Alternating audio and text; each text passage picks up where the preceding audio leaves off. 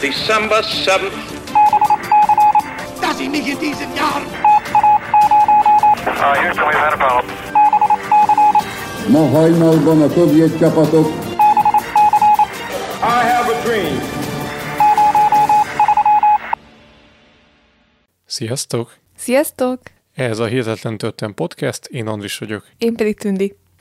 Visszatértünk a nyári szünetünkről, és reméljük, hogy ezt ti is annyira vártátok már, mint mi, mert őszintén mi már nagyon-nagyon vártuk, hogy kijöjjünk egy adással, úgyhogy végre itt vagyunk, úgyhogy bízunk benne, hogy ti is ennyire örültök ennek. És hát nagyon-nagyon röviden egy pár szót ejtünk arról, mi történt a nyáron. Egyrészt tök sok adáson dolgoztunk, úgyhogy most már előre vannak felvéve adásaink, illetve van egy olyan téma, amiből már régóta szerettünk volna adást készíteni, és ehhez el tudtunk olvasni most több könyvet is. Ugye ez azért elég időigényes, mert hogyha folyamatosan jössz ki adásokkal, akkor, akkor ez kicsit nehéz kivitelezni, viszont most, hogy egy kicsit szüneten voltunk, így ezt meg tudtuk csinálni, úgyhogy majd, hát majd hamarosan hallhatjátok ti is ezeket a dolgokat. Illetve Patreonon azért nem állt le az élet, és készítettünk két bónusz epizódot, az egyik az amerikai űrprogramról szól, igazából az amerikaiak útja a Holdra, tehát a Mercury, a Gemini és az Apollo programokról beszéltünk abban az adásban, a másik pedig egy vietnámi háborús történet.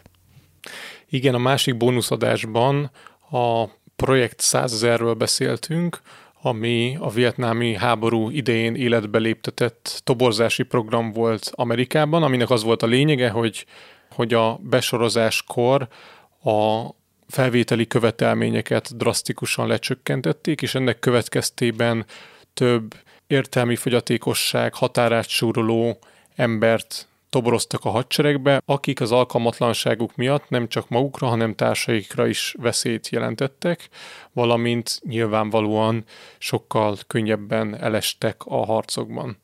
Úgyhogy a másik bónusz epizódunk meg erről a elég szomorú és felkavaró történetről szól.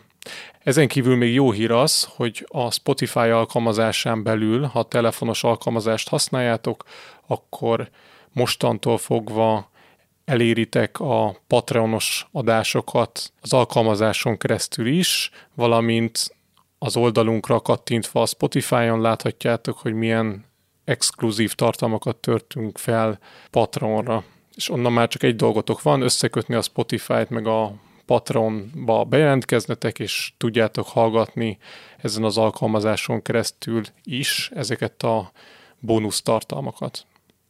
Ennek az adásnak a témáját pedig még ti szavaztátok meg nyáron, ugye ez a halálos szekta fedő nevű lehetőség volt, úgyhogy ez nyert, ez a téma, úgyhogy most erről lesz szó, és hát ahogy a neve is, vagy hát a fedő neve is sugalja, ez nem egy vidám történet, úgyhogy ezt az adásunkat csak felnőtt hallgatóiknak ajánljuk, sőt, igazából kérjük, hogy kiskorúak ezt ne is hallgassák, úgyhogy megvárjuk, amíg mindannyian elmennek, és ha már csak mi felnőttek vagyunk itt, akkor kezdjünk is bele.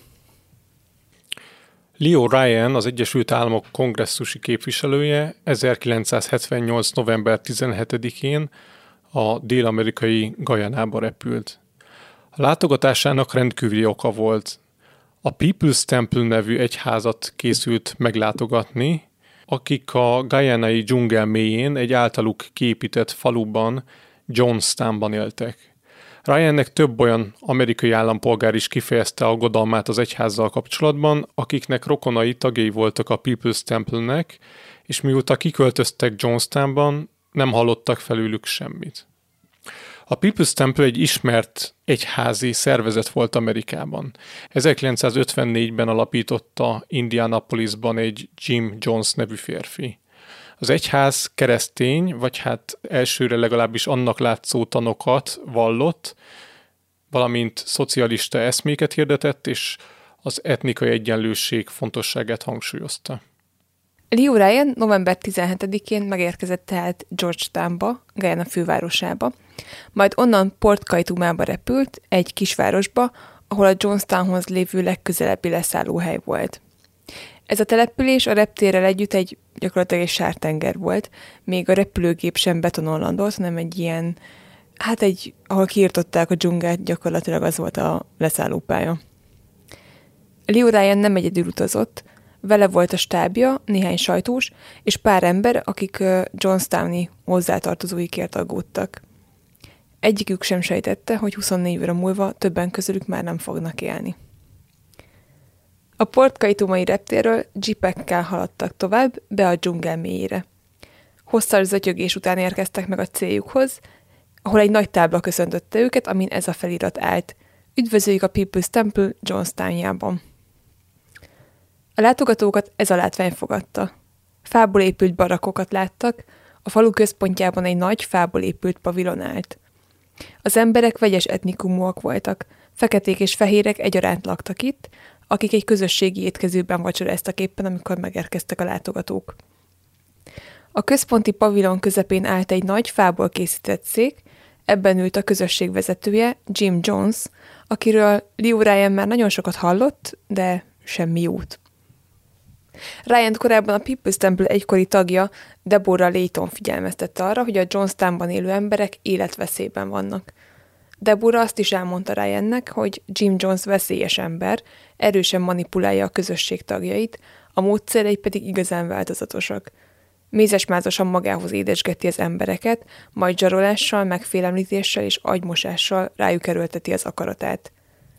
Deborah sürgette, hogy az Egyesült Államok vezetői járjanak utána a dolgoknak, de a kérésesüket fülekre talált.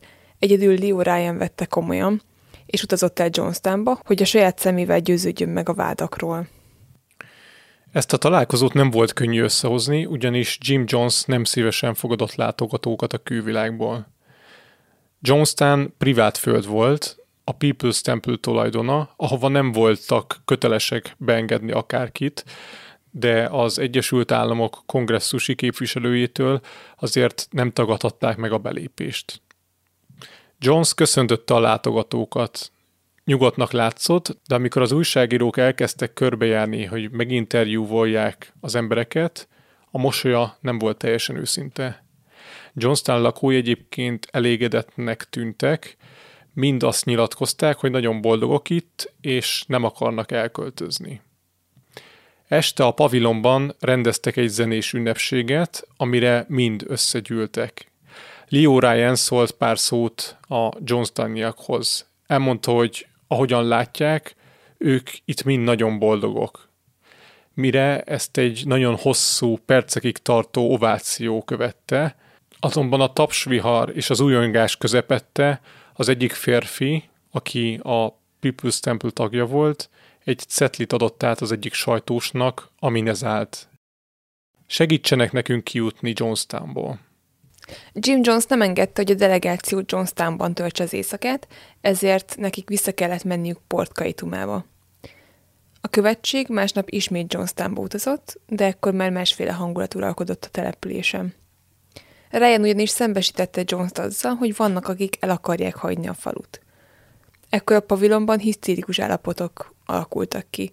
Voltak olyan családok, akik közül néhányan menni akartak, míg mások maradni, és azon veszekedtek, hogy a gyerekeik kihez kerüljenek. Az űrzavar közepette egy elvakult hívő odalépett Leo Ryanhez, és megkísérelte leszúrni őt. Sikolyok hangzottak mindenfelől, nagy volt az űrzavar, és mint kiderült, Ryan megúszta a merényletet, de az inge tiszta vér volt – csak később derült ki, hogy a támadóját valaki hátulról megragadta és megsebesítette egy késsel, hogy ne tudja megölni ryan és a támadójának a vére került a képviselő ruhájára. Úgy pont ideje volt már, hogy távozzanak. A delegációval együtt 20 Johnstoni ember döntött úgy, hogy elhagyja a települést, míg több mint 900-an maradni akartak. A képviselő és a stábja nem igazán tudta, hogy mit gondoljanak – Habár a körülmények Johnstownban puritánok voltak, de az emberek mégis határozottan állították, hogy szeretnek ott élni, és igazából Jim Johnson látták, hogy nem teljesen százas az ember, arra mégsem volt bizonyíték, hogy bűncselekményt követne el az emberek ellen. A jeepek visszatértek a portkaitumai reptérre, ahol már két repülő várt az amerikaiakra. A Johnstownból távozó People's Temple tagok idegesek voltak, és félelemmel mondták, hogy nem hiszik, hogy Jim Jones ilyen egyszerűen hagyja őket távozni. Sietve megkezdték a beszállást, amikor feltűnt egy traktor, és a távozók felé tartott. A következő pillanatban pedig már sorozatlövések hangja bénította meg az embereket, majd kitört a pánik. Többen megpróbáltak elbújni a repülőgép mögött, mások a dzsungel felé szaladtak. A merénylők hosszú percekig lövöldöztek, majd hirtelen csend lett. Leo Ryan, a sajtósok és egy volt Johnstoni meghaltak. Többen súlyosan megsebesültek. A gajánai pilóták elbújtak a repülőgépben, és amikor véget ért a borzalom, amilyen gyorsan csak tudtak, felszálltak az egyik géppel, magukra hagyva a földön fekvő, kétségbe esett embereket, akik akkor nem tudták, hogy mi lesz velük, és rettegtek, hogy visszatérnek a merénylők. Az egyik lövöldöző egy olyan ember volt, aki csatlakozott a Jonestown elhagyó csoportjához, tehát azokkal vegyült el, akik menekültek volna a People's Temple táborából, és mint beépült ember várta, hogy bosszút álljon ezeken a menekülőkön. Mindezekről az eseményekről egyébként nagyon részletes felvételek vannak, tehát ezek mind rendelkezésre állnak, és hogyha rákerestek az interneten, vagy YouTube-on is akár, akkor meg lehet találni ezeket a felvételeket. Ugye nagyon sok sajtós, vagy több sajtós is tartott ezzel a képviselővel, úgyhogy egyrésztről azok a felvételek is rendelkezésre állnak, amikor interjúkat készítettek a People's Temple táborában. Másrészt arról is van felvétel, amikor eljöttek a táborból, és a reptéren várták, hogy felszálljanak a repülőgépek. Úgy emlékszem, hogy a felvételek ott szakadnak meg, amikor megjelenik ez a traktor, és eldördül az első lövés, és utána hát nyilván mindenki menekült, amerre látott, de e, ez a snitt is megvan, amikor elszabadult a pokol a repülőtéren. Bármilyen szörnyű is volt, ami Port Kaitumában történt, sajnos nem ez volt az egyetlen tragédia aznap. Jonestownban este Jim Jones a hangos bemondón keresztül összehívta az embereket a pavilonba. Közölte velük, hogy elárulták és megtámadták őket, ezért itt az ideje annak, amit már többször elgyakoroltak, egy tömeges öngyilkosságnak, hogy méltósággal halljanak meg, ne az ellenségeik által.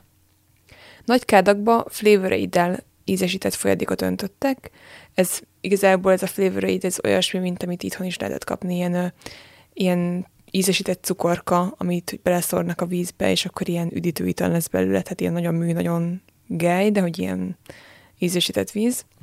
Tehát ezt ilyen nagy kádakba öntötték ezt a vizet, amit, amit így megízesítettek, és ciánt szórtak a, a folyadékba. Az emberek pedig sorba álltak, hogy igyanak a gyilkos italból. Először a gyerekeknek adtak belőle, majd a szüleik is megitták az adagjukat. Azonban nem mindenki akarta elfogadni ezt, és aki megpróbált ellenállni, azt kényszerítették, hogy megigya a mérget. Volt olyan, aki a szájába vette a folyadékot, és ki akarta köpni, de szerencsétlenségére az oldat gyorsan felszívódott a szájnyák a hártyáján keresztül, és így nem volt menekvés számára sem. Habár Jim Jones azt ígért az embereknek, hogy kíméletes lesz a halál, nem mondott igazat. A ciánmérgezés következtében az emberek fájdalmasan vonaglottak a földön. Talán pont ezt látva döntött úgy Jones, hogy ő maga más utat választ és fejbe lövi magát, vagy megkér valakit, hogy ezt tegye meg. A hatóságok másnap vonultak ki Jonestownban, miután értesültek a portkajtumai lövöldözésről. Szörnyű látvány fogadta őket. 918 ember holtteste feküdt szerteszét a pavilon körül és az utcákon. Többen egymást átölelve haltak meg. A hatóságok emberei nem találtak túlélőket, Johnstownban még a kutyákat sem hagyták életben. A hír gyorsan bejárta a világot, és mindenki, aki hallotta, megbotránkozva kérdezgette, hogy mi vehette rá ezeket az embereket arra, hogy csatlakozzanak egy szektához, és a végén közös öngyilkosságot kövessenek el. A most elhangzott történetet alig, hanem többen is hallottátok már, hiszen a magyar sajtóban is sok cikk jelent meg erről, és mind a mai napig megjelennek írások ebben a témában. Azok közül, akik olyan szerencsések voltak, hogy el tudtak menekülni, később többen is megszólaltak, dokumentumfilmek és könyvek jelentek meg az egykori tagok visszaemlékezéseiből, és hát ugye amikor mi elkezdtük a készülést, minket is elsődlegesen az érdekelt, hogy hogyan vonhatta egy ilyen Jim Jones nevű karakter ennyire a hatása alá ezt a közösséget, hogy az egésznek az eredménye az lett, hogy 918-an meghaltak ebben. És ahhoz, hogy valaki bevegyen egy mérget Jim Jones szavára, ahhoz nagyon elvakultnak kellett lennie, alig ha nem. Úgyhogy ahogy mondtam, nagyon sok könyv megjelent a témában, és nagyon sok könyv direkt azzal foglalkozik, hogy azt mutatja meg, hogy milyen különböző élethelyzetből érkeztek a People's Temple-höz emberek, és miként csatlakoztak ehhez a közösséghez, mi volt az, ami őket megfogta ebben a gyülekezetben, és mi, mitől váltak megszállottá. Mi az adásunk fő forrásaként Deborah Layton könyvét használtuk fel. Deborah nagyon közel állt Jim Joneshoz, és belelátott a szekta működésének a hátterébe, és nagyon sokáig vakon vízott a vezetőjükben, ám idővel neki felnyílt a szeme, és ő még időben meg tudott szökni Johnstownból. Az ő visszaemlékezése pedig, ahogy olvastuk, öm, abszolút így választ ad arra, vagy legalábbis magyarázatot ad valamennyire arra, hogy hogyan jut el egy ember addig, hogy, öm, hogy ilyen feltétlen engedelmességgel van valaki felé a végsőkig. És öm, hát igazából szerintem az adásunk cél is valamennyire ez, hogy így segítsünk mögé látni ennek az egésznek, hogy talán így elsőre, amikor az, az ember egy ilyen történetet hall, akkor sokszor így nem, nem is az, hogy ítélkezik, ha bár lesz, hanem ez egy, meg, ez egy, ez egy valid szó erre, hogy, hogy rögtön leírja azokat, akik ezt tették, vagy sajnálja, vagy pedig hülyének tartja őket, hogy hát mégis mi vezetett idáig. De ahogy Deborah leírta a könyvét, így látszik az egész folyamat, hogy, hogy hogyan jutottak el honnan hová, úgyhogy akkor nem is húzzuk a szót, és akkor jöjjön Deborah Layton története. Deborah Layton 1953. február 7-én született az amerikai utakban. Három idősebb testvére volt, akiket rajongásig szeretett kisgyerekként. Az édesanyja, Liza, német zsidó származású volt, akiről Deborah mindig azt érezte, hogy tele van titkokkal. Gyerekként Deborah sokat fogadta Lizát a múltjáról, az ő családjáról, de a nő zárkózott maradt. Deborah csak később tudott meg részleteket. Liza anyja, Anita, zsidóként az Auschwitz-i táborban raboskodott, majd a háború után Amerikába emigrált. A vele történtek azonban súlyosan traumatizálták, és élete végéig attól retteget, hogy a nácik követik őt és bosszút akarnak rajta állni. Végül ez a rettegés eluralkodott rajta, és 1952. májusában öngyilkos lett, pont aznap, amikor Debora megfogant. Debora anyja, Liza, Hamburgban született 1915-ben. 1938-ban, 23 éves korában emigrált Amerikába, a nácik elől menekülve. Volt egy barátnője, egy német barátnője, akivel a háború alatt levelezett, de egy idő után a nő már nem válaszolt neki, és mint később kiderült, egy bombázásban ő és a családja életét veszítették. Tehát Lizának, Debora anyjának egy ilyen nagyon nehéz puttony volt már a vállán, amikor, amikor Debora megfogant, és Debora gyerekkorában nagyon vágyott arra, hogy közel kerüljön az anyjához, és hát ahogy leírta, egész életében szenvedett attól, hogy azt érezte, hogy az anyja nem engedi közel magához, és zárkozott. Deborah édesapja, Lawrence Layton tudós ember volt, aki sokat dolgozott, és a munkája miatt sokat utazott, így gyakran volt távol. Nagyon szerette a lányát, és nagyon kedves is volt vele, Deborah pedig mindig azon volt, hogy édesapja kedvére tegyen.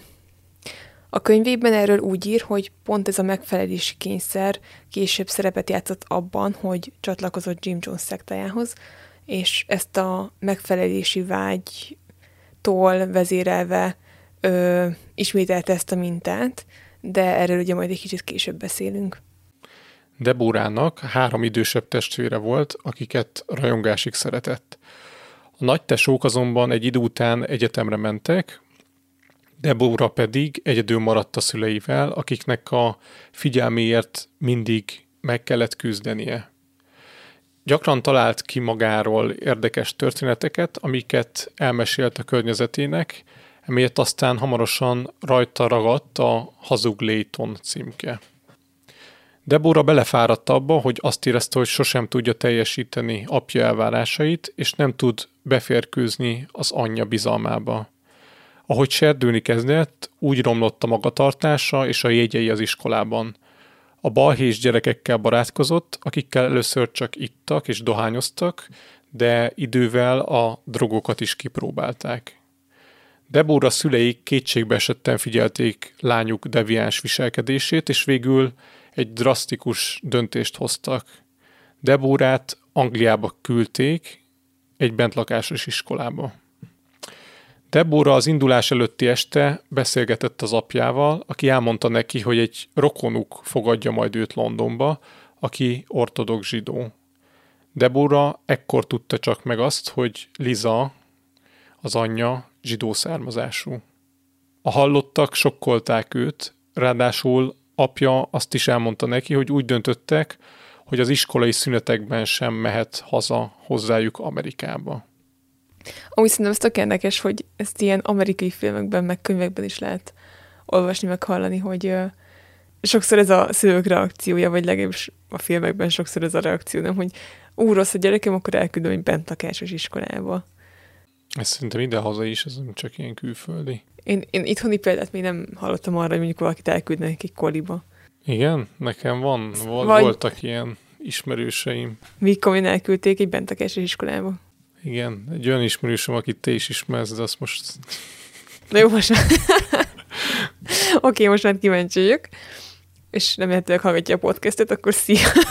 Reméljük megjavult. Nem, egyébként szerintem ez nagyon érdekes módszer, én nem értek ezzel egyet. Hát szerintem, igen, ez szerintem pont ugyanolyan kérdés, mint amikor ha valaki rossz az iskolába, akkor minden évben más suliba viszik. Ez szerintem hasonló, hogy akkor ott mi emögött a megfontolás, milyen előnyei, hátrányai vannak ennek.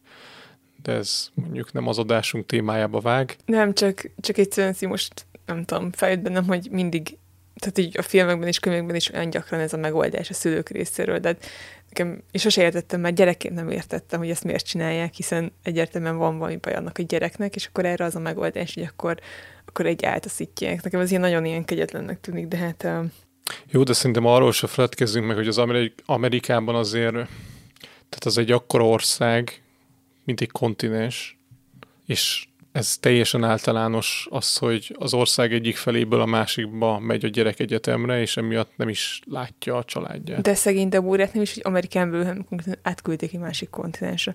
Na mindegy, itt most tényleg nem ez a lényeg, de egyébként most egy utolsó mondat ehhez. Olvastam egy nagyon érdekes cikket egyszer, és akkor azt fel is vettem a témalistára, hogy erről szeretnék majd adást készíteni, hogy ez elvileg még most is létező vannak ilyen táborok, ilyen, hát ilyen tinédzser nevelő táborok, és gyakorlatilag Paris Hilton egy nagy szószólója hát a táborok ellen, mert hogy tinédzserként őt is elküldték egy ilyen nevelő táborba, ahol konkrétan tinédzsereket ilyen, ilyen semmi közepén, tehát ilyen erdők, meg nem is tudom milyen öm, távol a civilizációtól vannak ezek a táborok, annak mint a, mint a gyerektáborok, hogy, hogy ilyen erdei táborok Amerikában, csak hogy ez konkrétan tinédzsereknek van, és szülők ide küldik nyaranta a balhés problémás tínédzsereket, hogy akkor majd itt, nem tudom, megnevelődnek. És um, hát utána néztem, hogy, hogy ez tényleg egy létező dolog, mert egyszerűen nem akartam elhinni, hogy ezt tényleg, tényleg ezt csinálják szülők, és konkrétan de, és rengeteg-rengeteg ilyen szolgáltató oldalát ö, megtaláltam, és ö, ahogy azzal hirdetik magukat, hogy nem tudom, milyen sikerrátáik vannak, meg hogy jobbak lesznek a gyerekek jegyei, meg ilyesmi, és közben TikTokon, meg YouTube-on vannak videók olyan tinédzserektől, akik ilyen táborokat megjártak, és hát amiket elmesélnek, az konkrétan hihetetlen, tehát így, így ilyen legális, ilyen nem tudom, most nyilván nem azt mondom, hogy koncentrációs tábor, de ilyen brutál az egész. Úgy erről majd szerintem lesz egy adásunk, és... Uh... De ezt mind úgy teszik a szülők, hogy a gyerek nem egyezne bele. Tehát... Nem, ez a legdurvább, hogy a gyerek nem is tudja, és az egyik ilyen pont, pont az, hogy azt írják, hogy ne szóljanak a gyereknek, és hogy ó, oh, ez nagyon durva, hogy konkrétan van, hogy így kvázi elrabolják a gyerekeket. Tehát jön egy, még nem tudom, van ez a tábor, és akkor jönnek tőlük hajnalban ö, mondjuk két ember, akiknek az a feladatuk, hogy elvigyék a, a tinédzsert, aki semmit nem tudott arról, hogy, hogy ez lesz, mert nem tudom, biztos azért nem, mert különben megszökne, vagy akármi, és konkrétan rajta ütnek, de a szülő tudtával, tehát uh, erről láttam dokumentumfilmeket, meg uh, egy tínédzser beszámolt arról, hogy az anyja ott állt lent a lépcsőjában, és így konkrétan végignéztem, hogy végighallgatsz, hogy a lány ott sikítozik, és azt se tudja, hogy mi van. Tehát nyilván tökre megijedt a, az a tínédzser, mert két betört a szobájába, és így hát konkrétan betuszkolták egy kocsival. És ez egy létező dolog, ez nagyon-nagyon-nagyon durva, úgyhogy uh, ennek ebből, ebből én szeretnék majd egyszer egy adást, ha bár nem történelem, de mivel... Hát foglalkozunk társadalmi... Hát igen. Tényleg. Szóval egyszer majd szeretnék egy ilyen adást, mert uh, engem ez igencsak megrázott, amikor olvastam, de most visszatérünk Debura történetéhez, a kis intermezzo után. Tehát Debura 1969. szeptemberében egy Yorkshire internátusban kezdte meg a tanévét, ahol igazából ő nagyon vágyott arra, hogy jobb legyen, tehát ő meg akart javulni. Azt írja, hogy ő mindig is ö, egyrészt meg akart felelni a szüleinek, másrészt ő is tudta, hogy, hogy ö, tehát tudta, hogy nem jól mit csinál, de hogy így belesodródott folyamatosan azokhoz az emberekhez csapódott, akik mondjuk balhésak voltak, ugye ezek a kívülállók, akik, akik hát ilyen deviáns magatartásúak. És amikor elkezdte a sulit itt Angliában, akkor nagyon gyorsan megismétlődött ez az egész, hogy benne volt az igyekezet, de aztán valahogy így a természete meg... Szóval mindig, mindig megint az űrös gyerekekkel kötött ki, illetve volt egy barátja, aki viszont az iskolában egy nagyon népszerű fiú volt. Őt Márknak hívják, és egy magas, sportos, kedves, udvarias srác volt, és hát igazából összejöttek. Márk szülei nem igazán örültek ennek, hiszen látták, hogy Debúra rossz hatással van a fiúkra, de Márk kitartott Debúra mellett. A tanévet úgy töltötte el itt Debúra, hogy ugye nem utazott haza, és nyáron írt a szüleinek, és kérte őket, hogy hadd mehessen haza hozzájuk Amerikába. Úgyhogy 1970 nyarán a szüleim megengedték, hogy a lányok hazalátogasson, és még a hazaút előtt Debora kapott egy levelet az egyik bátyjától, Larry-től.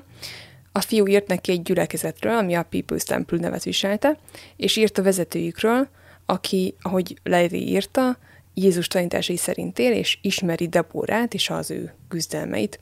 A lány pedig ezt mindet két kedve olvasta, mert hát ugye honnan is ismerhetné bárki őt, és honnan tudhatná, hogy mi zajlik az ő lelkében.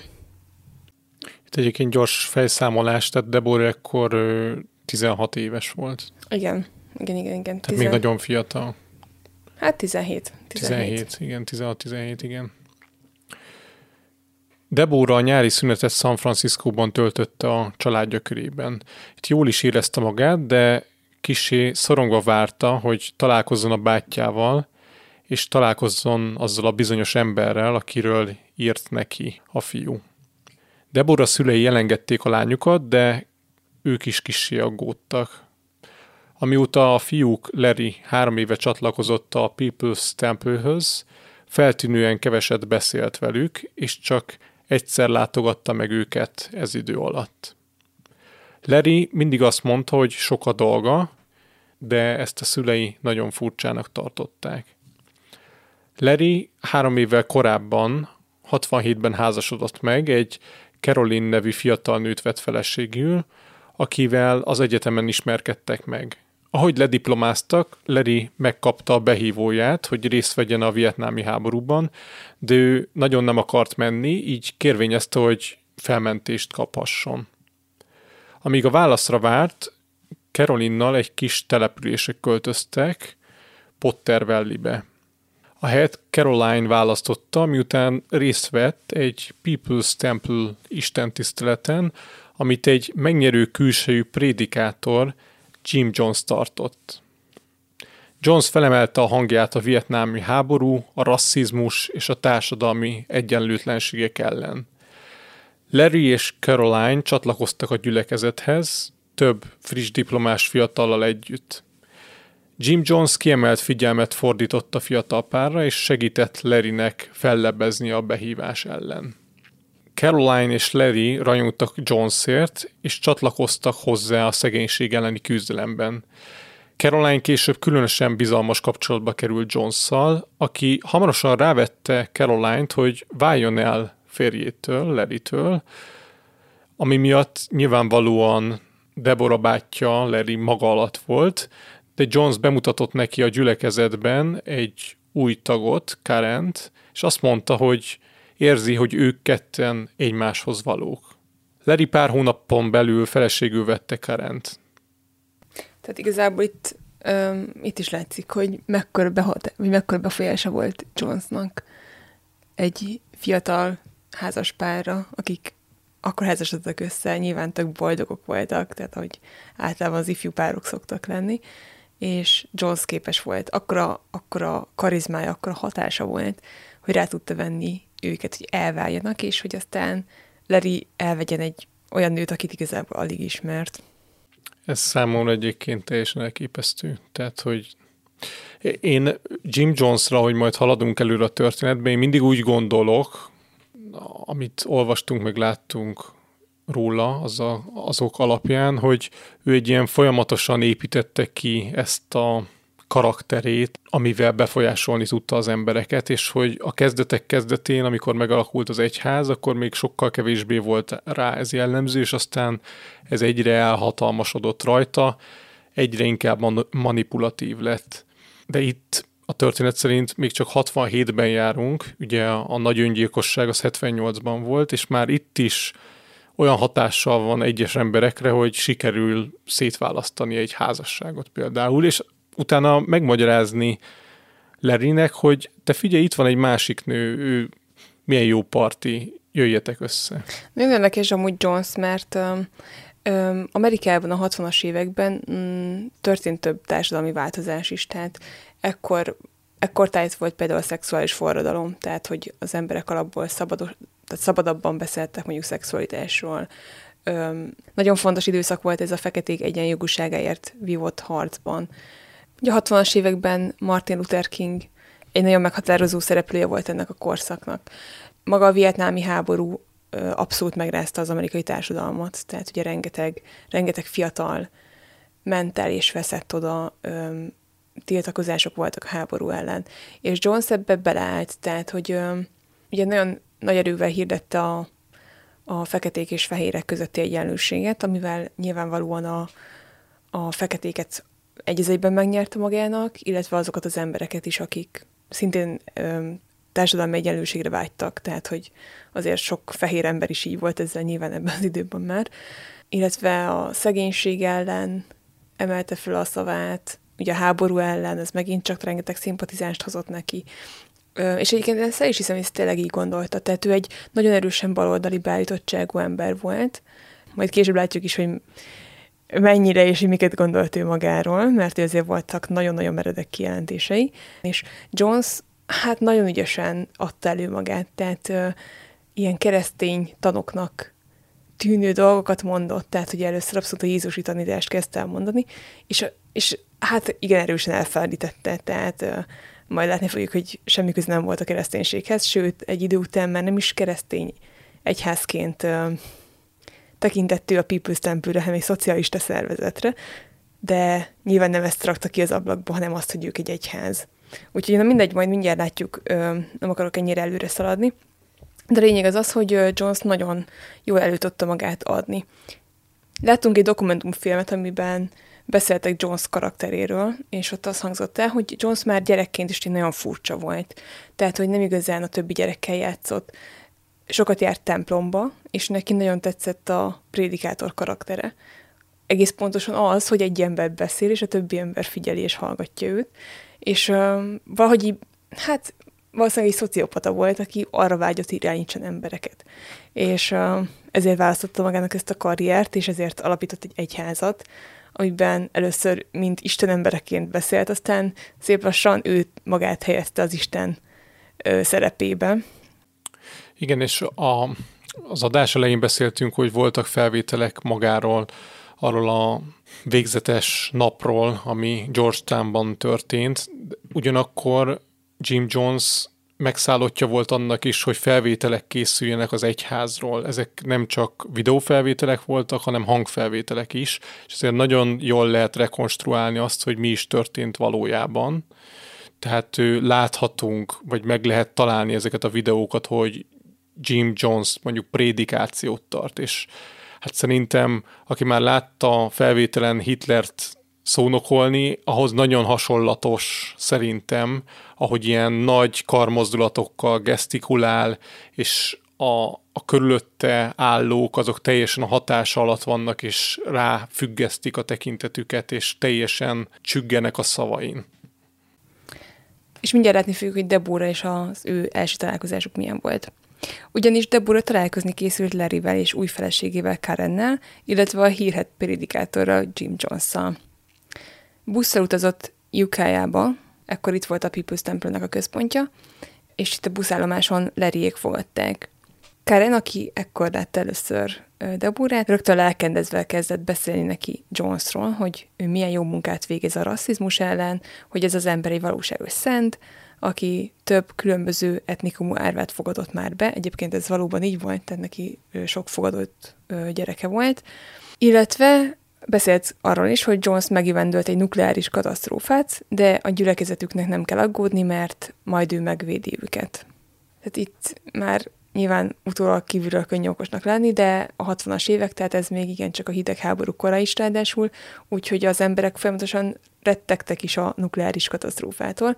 Jones pedig ezt is ügyesen meglovagolta, és, és hát a nagy profitai képességeivel mondta, hogy lesz egy óriási nagy apokalipszis, és csak páran fogják túlélni, de hogy ő, ő egy profita, ő ezt látja előre, és hogy ő majd megvédi az embereket, tehát ezzel is nagyon sok embert meg tudott szólítani. De Bura pedig teljesen odáig volt, hogy a bátyja milyen fontos körökben mozog, és milyen embereket ismer. El is vitték Deborát a People's Temple Isten tiszteletére. Larry nem tartott velük, mert ő hétvégente extra munkát végzett, hogy azt a pénzt, amit megkeres, odaadhassa a gyülekezetnek. Amikor megérkeztek, Debora teljesen le volt nyugodva a templomtól, egy ilyen nagy faépület volt, és bent rengeteg fiatal volt, tehát nagyon sok egyetemista, végzett egyetemista, fekete és fehér etnikumú emberek vegyesen. Ráadásul egy fali táblán látott egy kitűzött köszönőlevelet, amit Ronald Reagan küldött Jim Jonesnak. De Búra el is határozta, hogy ezt a levelet majd mindenképp megemlíti a szüleinek, hogy hát elmondhassa, hogy ne aggódjanak, Larry nagyon jó körülben mozog, és ilyen fontos ö, emberek veszik körül, mint Jim Jones. Majd meg is pillantotta Jim Jones-t, aki a pódiumon állt. Deborah jó képűnek találta a férfit, akinek fekete-sötét haja volt, és szenvedélyesen beszélt éppen az elnyomás és a vietnámi háború ellen. Aztán arra buzdította a jelenlévőket, hogy csatlakozzanak hozzá a küzdelmeihez. Deborah többször úgy érezte, hogy Jim Jones hozzászól személyesen, mi több, mint hogyha olvasna a gondolataiban, ami leginkább azért lehetett, mert Jones ilyen mondatokat mondott, hogy oka van annak, hogy ma itt vagy, ez nem véletlen. Már régóta vártam, hogy gyere. Ha hozzánk csatlakozol, nagyszerű dolgok várnak ránk. Fontos vagy számomra, és különleges. És ilyenkor egyébként ügyes volt, mert az újonnan érkezők szemébe nézett, aki pont azt érezte, hogy fú, ez az ember hozzám beszél, és hogy különleges vagyok neki. Tehát, hogy aki belépett a People's Temple-be, az elején biztos, hogy azt érezte, hogy, hogy ő, hogy rá itt várnak, hogy itt végre megértik, hogy végre szeretik, és hát lássuk be, hogy az emberek valószínűleg már akkor is, de most is küzdenek a szeretetlenséggel, hogy nem tartják magukat elég értékesnek, nem érzik magukat eléggé szeretve, és Jones minden újonnan érkezőnek ezt így, hát konkrétan rájuk ontotta ezt az óriási nagy szeretetet. Igen, Jonesban megvolt az a képesség, hogy ha ilyen új emberek jöttek, akkor rájuk fordította a figyelmüket, tehát ő személyesen elbeszélgetett mindig ezekkel az új emberekkel, próbált őket győzködni, szép és jó dolgokat mondott, nagyon lelkes volt velük kapcsolatban, próbált egy személyes kapcsolatot létrehozni velük, és ezt minden esetben eljátszotta, amíg ezek az illetők nem csatlakoztak a People's Temple-höz. Nyilván utána is fontos volt számára, hogy jó kapcsolatot ápoljon ezekkel az emberekkel, de amikor már benne volt valaki a közösségben, onnan már sokkal könnyebben irányítható volt talán. Szóval Debora ott volt ezen a szertartáson, és a végén volt lehetőség arra, hogy személyesen beszéljen Jim Jones-szal, és úgyhogy beállt egy sorba, és a sorban előtte egy görnyet nő állt, aki, mint Debora megtudta, ez egy olyan nő volt, akinek rákja volt, és azért állt be a sorba, hogy Jim Jones meggyógyítsa. Amikor Jones elé állt, a prédikátor mindkét kezét rátette az asszony görnyet hátára, mire az felegyenesedett, és nagy hallelujázások közepette kiáltotta, hogy meggyógyult. Deborának a csoda láttán leesett az álla, a többi tag is lelkendezett és tapsolt, énekeltek és sírtak, és hálát adtak az Istennek és Jim Jonesnak, hogy sikerült meggyógyítani ezt a nőt. Deborah megtudta, hogy a gyülekezetben Jones többeket meggyógyított így már rákból, vagy egyéb betegségekből. És ezekről is vannak felvételek, tehát vannak olyan snittek, amik azt mutatják be, hogy hogyan történnek ezek a gyógyulások, és tényleg Jim Jones így kitárja a kezét, és az előtte álló ember hirtelen meggyógyul. Csak hát kár, hogy ez egy hatalmas hazugság volt, ugyanis beépített emberek ültek például kerekes székekben, álltak görnyetten, ugye nagyon látható fájdalmak között, és amikor Jim Jones rájuk tette a kezét, akkor az addig betegnek látszó ember boldogan felugrott, és újongani kezdett, hogy meggyógyult. Volt egy olyan, azt olvastam a könyvben elképesztő, hogy Jonesnak a specialitása a rákgyógyítás volt, és volt, hogy például valaki tüdőrákos volt, és Jones rátette a kezét, és az illető felköhögte, és kiköpte a rákot, és aztán amit kiköpött, azt körbevitték a gyülekezetben, és megmutatták, hogy tessék, itt van, kiköpte a rákot. Gyakorlatilag valami csirkemáj, vagy valami ilyesmi volt, valami belsőség, amit, amit körbevittek, szóval ilyen elképesztő. Illetve volt egy, egy olyan eset, ezt egy dokumentumfilmben láttuk, hogy ezt egy volt tag mesélt el, aki hát ismerte ezt a történetet, hogy volt egy lány, akit valami gyógyszerrel elkábítottak, és amikor már kábult állapotban volt, akkor begipszelték a lábát, és amikor az a lány felébredt, akkor azt mondták neki, valami balesetet szenvedett, és eltört a lába. Majd jött Jim Jones, és uh, meggyógyította, ráparancsolt, hogy vegyék le a gipszet, levették a gipszet, és akkor a lány csodálkozva lett, hogy úristen, meggyógyult a lába, összefordultak a csontjai, de hát igazából soha nem is tört el, tehát ilyen óriási ö, átverések történtek el itt. Ez azonban csak néhány beavatott tudta, tehát itt az a durva, hogy ennél a történetnél maga a lány sem tudta. Nem, ki. nem itt ennél nem. De abban azok az emberek, akik ugye betegek voltak, mondjuk görnyetten álltak, kerekes stb., ők, ők beépített emberek voltak, és, és mindenki más, aki ott volt, sok száz emberről beszélünk, ők ott a saját szemükkel azt látták, hogy itt van valaki, aki már egy hónapja kerekesszékben ül, de most meggyógyult. Tehát, hogy egyszerűen nem volt úgymond okuk nem elhinni ezt a csodálatos gyógyulást. Szóval Debura sorban állt, hogy beszélhessen Jim jones és amikor ő került sorra, akkor Jones becsukta a szemét, és mondta, hogy várj, érzek valamit, te vagy Larry huga, már vártam, hogy gyere. És akkor Deborah-nak így elfutott a fejében a gondolat, hogy de hát ezt lehet, hogy a bátyja mondta neki, mire Jones valószínűleg erre ráérzett, hogy ez lehet a lány fejében, és akkor mondta, hogy nem, ő ne csodálkozzon, hogy ő tudja, hogy ő kicsoda, ő olyan dolgokat is tud, amit mások nem, ő látta Deborát, a távoli Angliában, és látta, hogy milyen küzdelmei vannak, illetve tudja, hogy, hogy mikkel, mikkel küzd a lány, és milyen nehézségei vannak, és a szülei őt nem becsülik meg, de ő Jones látja benne a lehetőséget, és hogy számára milyen értékes és fontos, és hogy azt akar, hogy csatlakozzon a gyülekezethez, és uh, itt nagy dolgok várnak rá, hogy csodás élete lehet, hogy ezt mindet ő tudja megadni neki, ő Jim Jones, és hát Deborah igazából így teljesen odáig volt érte, azt érezte, hogy végre, végre valaki figyel, végre valaki értékes, és akkor, akkor érzett egy kis furcsa érzést, amikor ugye Jones azt mondta neki, hogy ne is menjen vissza Angliába befejezni a tanulmányait, hanem maradjon velük, hiszen ö, rá itt van szükség, hogy őt már nagyon várja régóta Debórát, és ö, hát így akkor a lány egy kicsit ilyen furcsán érezte magát, hogy jó, de azért mégiscsak be kéne fejezni az iskolát, mit fognak szólni a szülei, stb. stb. stb. Úgyhogy ezzel az érzéssel ment el végig igazából így a szertartásról. És mielőtt még kiment volna a templomból, odalépett hozzá Caroline, ugye volt sógornője, aki lelkesen mondta neki, hogy hát Debura biztos nagyon-nagyon különleges, mert Jim Jones nem szokott ennyire sokat beszélni valakivel, akit ugye nem is ismer, vagy akivel még nem találkozott.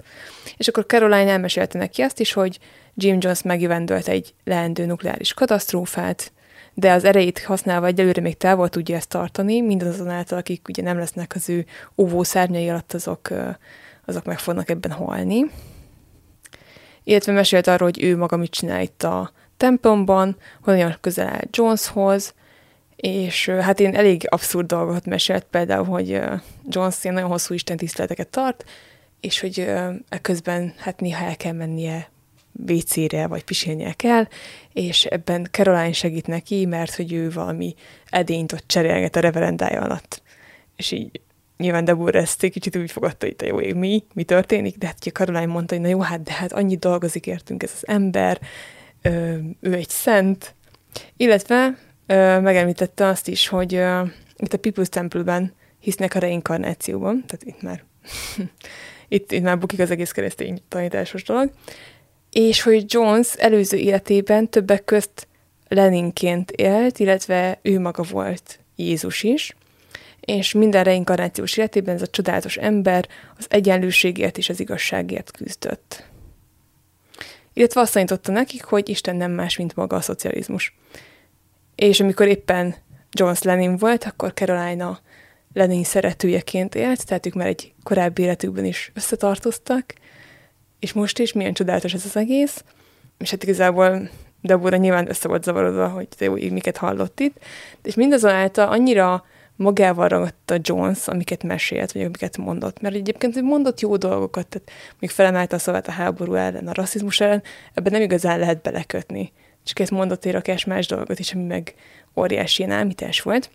Hát itt most őszintén szólva, hogyha én most beszéltem volna Jim Jones-szal, lehet, hogy lenyűgözött volna, de miután ez a Caroline hozzá lépett Deborához, és elmondta ezeket a Lenin reinkarnációja, meg hogyan cseréli a bödönt, miközben prédikál Jim Jones, akkor így rögtön így fennakadt volna a szemem, hogy micsoda. hát igen, de igazán ö, igen, Jim Jones nyilván kitálta magáról ezeket a történeteket, de hát, hogy most valaki azt látja magára, hogy ő maga az Isten küldötte, és hogy minden életében ilyen óriási szolgálaté voltak. Igazából Deborah azzal, azzal gondolattal ment el, hogy oké, okay, akkor otthon megkérdezi a szüleit, hogy Jézus szocialista volt-e.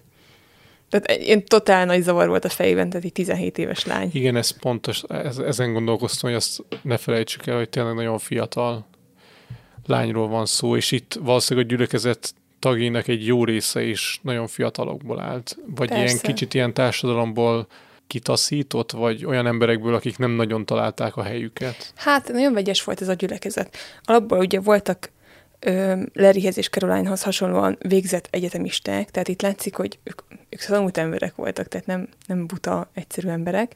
Voltak olyanok is egyébként, akik, akiket hát szó szerint az utcáról vettek föl, mert mondjuk fekete drogfüggők voltak, akik hajléktalanként éltek, és akkor jött a People's Temple tag, hogy jöjjön, mert Jim Jones segít rajta, meg jobb lesz az élete, és akkor az illető tényleg jött is, és, és csatlakozott, és és hát az is lehet, hogy egyébként tényleg jobb lett az élete, legalábbis abban a szempontból, hogy mondjuk felhagyott a drogozással. A, láttunk egy dokumentumfilmet erről, és uh, ott többen azt mondták, hogy amúgy ők nagyon boldogok voltak itt. Tehát, hogy sokaknak ez a gyülekezet, ez azt jelentette, hogy végre voltak barátaik, végre tartoztak valahova, volt valami rendszer az életükben. Meg ezek az Isten tiszteletek nagyon jó hangulatúak voltak. Volt Tehát zene. kb. igen, úgy képzeljétek el, mint amikor ott ilyen gospel-szerűen tapsolnak a szertartásokon, és mindenki mosolyog és jó hangulatban van. Hát Jones összekevert egy csomó eszmét egy rakás bullshit és a vonzerejének, illetve hát a karizmatikusságának köszönhetően óriási hatása volt az emberre. Illetve, hát hogy nem tudom, mennyire jött át, hogy Deborát is annyira, tehát hogy konkrét így fűzte a lányt. Gyakorlatilag rátapintott az embereknek arra, hogy mire vágynak. Nagyon jó manipulátor, nagyon jó emberismerő volt. Tehát látta az ember arcán, az ember szemében nézve, hogy mi az, ami bántja őt, mi az, ami, mi az, ami leri az emberről. Tehát látod mondjuk egy embert, aki kétkedik, akkor, akkor a kételjét igyekezett eltüntetni. Ha látta valakiben, hogy mondjuk szorong, akkor, akkor igyekezett feloldani ezt. Ezt mindet úgy ugye, hogy, hogy elhitesse azzal az emberre, hogy hát igazából ezt azért tudja egyrészt, mert ő mindenható, másrészt azért, hogy, hogy ő tud megoldást a problémájára. Úgyhogy nagyon-nagyon ügyes volt Jones, illetve 54-ben alapította az egyházat, tehát hát 69-ben talán még nem, de azért voltak emberek, akik gyakorlatilag beleszülettek ebbe a gyülekezetbe. Tehát, hogy volt mondjuk két fiatal pár mondjuk a 60-as évek elején, akiknek gyerekeik lettek, akkor ezek a gyerekek beleszülettek ebbe a közegbe, tehát sokan így nőttek föl, hogy nekik ez, ez nem volt kérdés, tehát ők beleszülettek a People's Temple-be. Igazán sok, sok ilyen gyerek volt. És uh, most előre, illetve visszautalva a történet elére, ugye Johnstownban 300 gyerek halt meg, tehát nagyon sok gyerek is volt velük. Igen. Na, de térjünk vissza Debórához. Tehát Debora a Jim jones történt beszélgetés után el az tudta dönteni, hogy most visszautazzon-e Angliába, vagy maradjon Amerikába és csatlakozzon ehhez az egyházhoz. Végül azért utazott vissza Angliába, mert nem akart csalódást okozni a szüleinek. Angliában aztán Debora heti szinten kapott leveleket Jim Jones-tól és a People's Temple-től. Ezekben például az állt, hogy Jones természetesen látta előre, hogy Debora nem tud majd nemet mondani a szülei akaratának, de ne keseredjen el, ettől ő még nagyon szereti, nem kell rosszul éreznie magát amiatt, hogy még nem tud jó döntéseket hozni. Más tagok is írtak a lánynak, bizonyosságokat téve arról, hogy Jim Jones hogyan változtatta meg az életüket. Írtak arról, hogy milyen jó volt az ifjúsági táboruk, és arról is, hogy Jim Jones többek életét megmentette, amikor halálos baleseteket előzött meg a jövőbelátási képességével, és írtak neki a People's Temple szegényeket támogató tevékenységéről is. Mert hogy ilyenek amúgy tényleg voltak. Tehát, um, most már nem is tudom, hogy ezt egy könyvben olvastam, hogy mi erről szólt, vagy pedig a filmben, a dokumentumfilmben, amit láttunk, hogy ott valaki elmondta, aki tagja volt ennek az egyháznak, hogy az emberek nem egy őrült szektához csatlakoznak, tehát senki nem lép be úgy, hogy ah, itt egy őrült szektához csatlakozom. Tehát az emberek pártokhoz, gyülekezetekhez, jótékonysági szervezetekhez, olyan dolgokhoz csatlakoznak, amikben meglátják a saját értékrendjüket, hogy fú, ez egy tök fontos dolog, ehhez szívesen hozzájárulnék én is. Tehát, hogy akik beléptek, azok, azok jó dolgokat láttak a People's Temple-ben. Úgyhogy ezt egyébként tényleg fontos, fontos hangsúlyozni, hogy hát nehéz egyébként átlátni, tehát tényleg visszaemlékezésekből rengeteg visszaemlékezés van, mert azért nagyon sokan ott hagyták ezt az egyházat, a szerencsésebbek még Johnstown előtt, hogy amikor ugye beszélnek róla emberek, hogy nem mindenki állt közel Johnsonhoz, tehát hogy volt, aki csak eljárt mondjuk az Isten tiszteletre, Ö, így a tagok egymásra is hatottak, tehát hogy ilyen kialakult mindenki felett egy ilyen kontroll. De minden, mindennel együtt nem mindenki tudott például arról, hogy Jones mondjuk Lenin reinkarnációjaként tartotta magát számon. Tehát, hogy volt, aki egyszerűen csak azt látta, hogy mindegy sima Isten tiszteletre menne el. Ahol embereket gyógyítanak, és ahol, ahol a egy... szegények ezt segítik. Igen, mondjuk. tehát hogy volt, volt, aki ezt látta ebben. Úgyhogy fú, nagyon, nagyon nehéz lehetett reálisan látni a dolgokat. Debórának tehát jól esett ez a figyelem, és végre fontosnak és értékesnek érezte magát. A tanév vége után már alig várta, hogy hazarepüljön Amerikába és csatlakozzon a közösséghez. A barátja már kis vele tartott. A fiú csak a nyár végéig maradt volna, mivel Angliában szeretett volna tovább tanulni, de Jim Jones és a gyülekezet szeretete végül rávette, hogy maradjon már is. Jim Jones arról is meggyőzte őket, hogy házasodjanak össze, így Márknak nem kell a három hónapos vízum lejárta után elhagynia Amerikát, hiszen így a házasságukkal ő is amerikai állampolgárá válik. Ami egyébként érdekes, hogy Jonesnak azért a prédikációjában, meg a tanításában voltak olyan dolgok, például, hogy a szexualitás ellen eléggé felemelte a hangját, tehát hogy így gyülekezik tagok között a szexuális kapcsolat az tiltott volt, úgyhogy Deborah és Mark egyébként hiába voltak házasok, annyira meg akartak felelni Jonesnak, hogy nem érintkeztek egymással szexuális úton. Tehát ilyen nagyon érdekes volt az ő házasságuk, tehát ez csak egy papíron kötött házasság volt. És hogy teltek múltak a hónapok, Deborah élete már csak a gyülekezetről szólt. Larry és ő már nem is látogatták meg a szüleiket, háladás napján és karácsonykor sem, mert ott kellett lenniük a templomban. Debúra kettős érzésekkel küzdött, mert egyrészt örült, hogy tagja lehet a gyülekezetnek, másrészt hiányzott neki a családja, és a szabadabb élet. Például vágyott néha arra, hogy rágyújthasson egy cigarettára, és nem szerette azt, hogy minden hétvégéje a sok órás istentiszteletekkel és humanitárius munkával telik. Emiatt aztán bűntudatot érzett, és amikor olykor eszébe jutott, hogy jobb lett volna nem csatlakozni, akkor megijedt, mert tudta, hogy Jim Jones ő olvas a gondolatokban, tehát mindent tud, illetve Jones azt is elmondta, hogy ha valaki kilép a gyülekezetből, akkor az rossz karmát von maga után, mert hogy aki részese az ügyüknek, az ügyük az az egyenlő társadalom megteremtése volt. Ez volt az zászlójukra tűzve. Tehát aki része ennek, de elárulja azokat, az átkozottként fog élni, és szörnyű formában születik újjá, és százezer évre lesz szüksége, hogy ismét eljusson arra a szintre a reinkarnációban, ahol most áll. Tehát igazából így az emberek nem mertek kilépni, mert nem akartak mondjuk egy aműpaként újra születni, és hát egyszerűen elfogadták azt, hogy igen, most ez egy ilyen áldozatokkal járó időszak, de hát, hogy ők, ők egy magasabb szinten vannak már, nekik nagy a felelősség, sokat kell dolgozni, egy jó ügyért harcolnak. Tehát egyszerűen benne volt egy ilyen kötelesség, tudott egy idő után az emberekben, hogy ebben részt kell venni, hiszen az a cél, hogy egyenlő legyen a társadalom.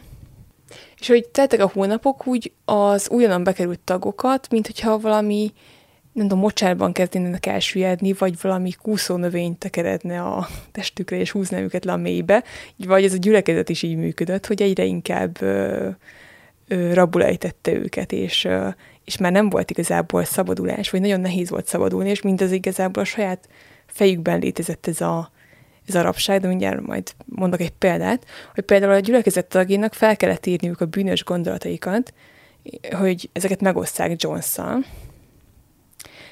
Ugye Jones azt mondta, hogy ő amúgy is látja őket, tehát hogy itt kíváncsi arra, hogy ki mennyire őszinte vele.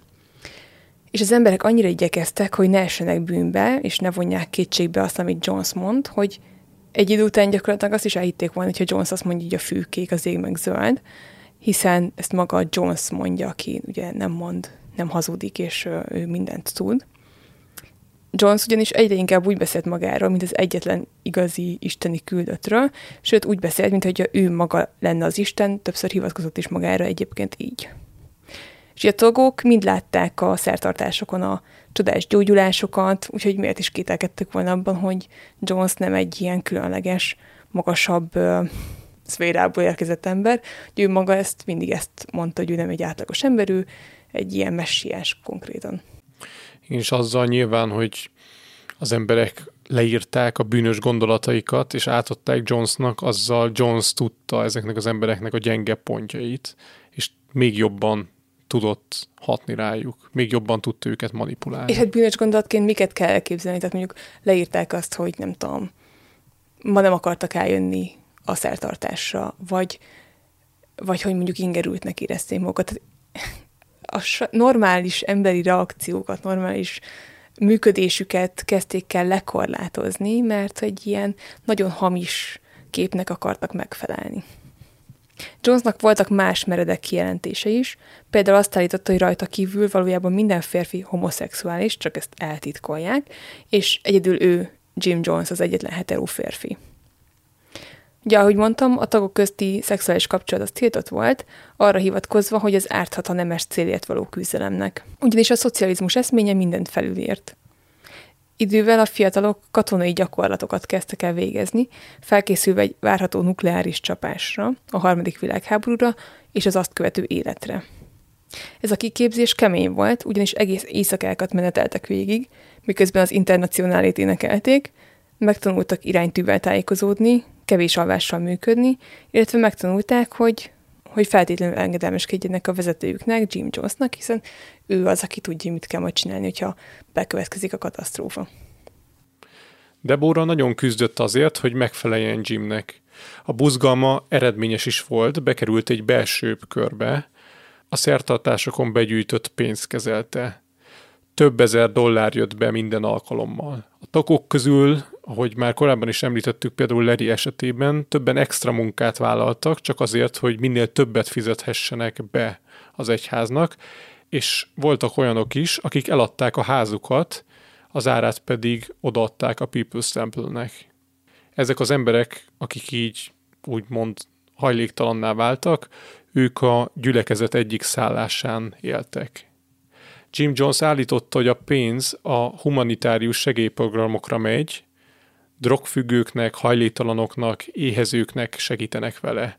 A pénz azonban valójában külföldi offshore számlákra ment, amiket Jones szeretője Caroline kezelt. A tagok nem csak a saját bűneiket jelentették egy idő után, hanem mások viselkedésében is találtak valami kivetni valót, és azt is feljegyezték és eljuttatták Jim Joneshoz. A bűnösöket a gyülekezet előtt nem csak szóbeli megalázással, hanem nyilvános verésekkel is büntették. Debóra egy alkalommal az Isten tisztelet alatt néhány társával sugdolózott és nevetgélt, amiért őket is megbotozták. Jim Jones az eset után elmagyarázta Debórának, hogy sajnálja, de vele sem kivételezhet, hogy ne lássák a többiek, hogy igazából neki Debóra a kedvence. Debóra ezt követően már nem is volt annyira szomorú a verés miatt, hiszen Jim Jones azt állította, hogy ő a kedvence. Igen, itt egyébként, ö, fú, nagyon érdekes, ö, ahogy Jim Jones ö, viselkedett az emberekkel. Tehát valószínűleg egyébként tényleg, mint ahogy a legtöbb ilyen szociopata, tehát valahogy okos volt, tehát ilyen, vagy ügyes, vagy, vagy nem tudom, látta az embereket, így átlátott rajtuk. Illetve voltak olyanok, mint például szegény Debúra, aki, akiről tényleg nem volt nehéz megállapítani, hogy ő így, így átsingózik a figyelemért és a szeretetért, és bármit megtenne érte. És nagyon, nagyon ügyesen manipulált Jones, mert hogyha egyszer durva volt, akkor a következő alkalommal nagyon kedves és, és aranyos, és, és tényleg tehát ne azt képzeljétek el, hogy, hogy folyamatos terrorban voltak az emberek, hiszen akkor kimaradna egy ilyen helyen, hanem pont, hogy ilyen kicsit olyan volt, mint egy, mint egy bántalmazó kapcsolat, egy bántalmazó párkapcsolat, hogy történt valami nagyon durva, tehát mondjuk valakit megbotoztak, megaláztak, megvertek azért, mert Jim Jones mondjuk mondta, hogy álljon elő, és hogy ő egy bűnös ember, és ez történt, és utána személyesen oda ment hozzá, és megölelte, és megvigasztalta, és arról biztatta, hogy ez azért van, hogy ő jobbá váljon, és ő nagyon szereti őt, és akkor így egy ideig nagyon kedves volt vele. Aztán jött valami, amit mondott, ami meg megijesztette az embereket, például, hogy közeleg a nukleáris katasztrófa, már nincs sok idő, nem tudom, gyorsan cselekedniük kell, maradjanak vele, higgyék el, hogy majd ők megvédi őket, és, és ő, ők is a családjuk biztonságban lesznek. Tehát az emberek, embereknek így rángatta, dróton rángatta az érzéseiket. Vagy hát igazából az embereket az érzésékén keresztül. Úgyhogy ő egy nagyon-nagyon ügyes manipulátor volt. És hát hogy mennyire ügyes, arról majd beszélünk majd még később Johnstownban is, mert elképesztő dolgokat tett meg ez az ember. Persze nyilván voltak egyébként emberek, akik elhagyták az egyházat.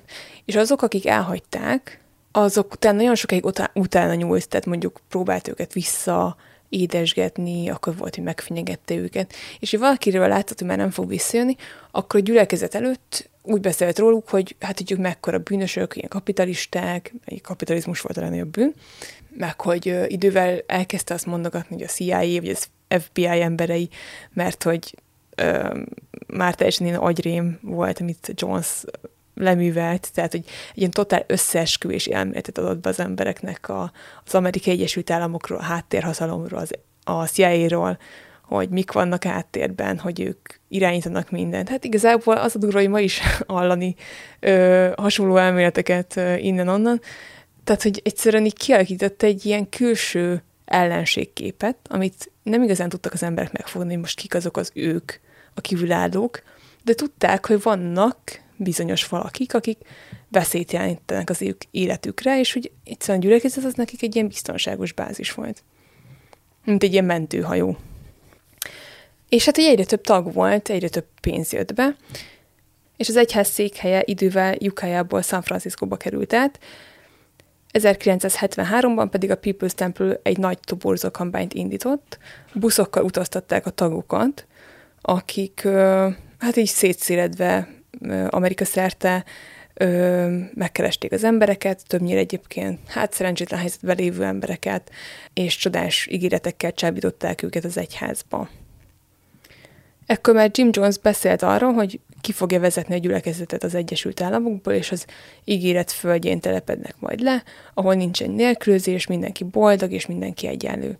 És nyilván, hogyha mondjuk voltak emberek, akár egyébként ide vetjük azokat a feketéket, akiknek mondjuk tényleg egyébként mondjuk a társadalmi egyenlőtlenségek miatt volt nehéz sorsuk, mert mondjuk nem tudtak tanulni, nem tudtak úgy dolgozni, vagy egyszerűen csak rossz körülmények közé születtek, és mondjuk, nem tudom, éppen munkanélküliként tengődtek az utcán, és megszólított őket valaki, és azt ígérte, hogy hát gyere velünk, mert hogy csodálatos dolgok lesznek, és ígéret földje, meg egyenlőség, meg boldogság, meg mi szeretünk, akkor, akkor így sokan, tehát így könnyű volt, könnyű volt az ilyen embereket behívni a gyülekezetbe. Deborah közben tanult, dolgozott, részt vett a gyülekezet katonai kiképzésein, a hétvégi istentiszteleteken, amit ugye szombaton és vasárnap tartottak, valamint szerdánként Jim Jones éjszakában nyúló tanításait hallgatta, hétfőnként pedig részt vett a gyülekezet szocialista oktatásán. A People's Temple-ön kívüli világ gyakorlatilag megszűnt számára. Továbbra is heti rendszerességgel felírta bűnös gondolatait, például, hogy vágyik egy igazi házasságra és egy gyermekre. Jim Jones honorálta az igyekezetét. 1973-ban Deborah csatlakozhatott az úgynevezett tervezői bizottsághoz. Ez még több munkát jelentett. Éjszakákon át dolgoztak, volt, hogy este 8-tól másnap hajnali négyig, átbeszélve a gyülekezet ügyeit. A magasabb beosztás ezen kívül nagyobb felelősségre és kontrollal járt. Jim sokszor figyelmeztette őket, hogy akik a belső kör tagjai, nem hagyhatják cserben a gyülekezetet, különben bajt hoznak a fejükre. Történtek is furcsa esetek olyanokkal, akik kiléptek, voltak, akik eltűntek, többen halálos balesetet szenvedtek. Akik hangot adtak annak, hogy távoznának, azokat a korábban leírt módokon szidással és veréssel büntették. Debóra olyan buzgó volt, hogy jelentett azokról is, akik nem az egyház tagjai voltak, tehát például a saját családtagjairól. Az apukája aggódva kérdezte, hogy biztos jól van-e, nem került-e túlságosan nagy befolyás alá a gyülekezetben. Jones erre úgy reagált, hogy megtiltotta, hogy Debora egyedül látogassa meg a szüleit, egy másik gyülekezet tagot rendelt ki mellé, amikor a lány elment a saját családjához. Tehát egyértelműen Jonesnak az volt a célja, hogy elszeparálja Deborát az apjától, ami aztán sikerült is, sőt, később sikerült elcsábítani a gyülekezetbe Debórának az édesanyját is, Lizát. Tehát így a családból már nem csak Larry és Debora, hanem az édesanyjuk is csatlakozott a gyülekezethez. Ezen kívül a nővérét is megkörnyékezte, Anna Lizát, viszont a lányt eléggé akadékoskodónak találta Jim Jones, és ezért úgy döntöttek, hogy lehet, hogy jobb is, hogyha nem csatlakozik a gyülekezethez. Hát igen, egyébként a Layton családnak ez egy elég nehéz ö, helyzet volt, főleg Debora apjának, aki valóban nem töltött sok időt egyébként a családdal a munkája miatt, meg ugye sokat utazott, de hogy azt látta, hogy a felesége, a legkisebb gyermeke, ugye Debora és az egyik fia Larry, ők igazából így elérhetetlenné váltak számukra.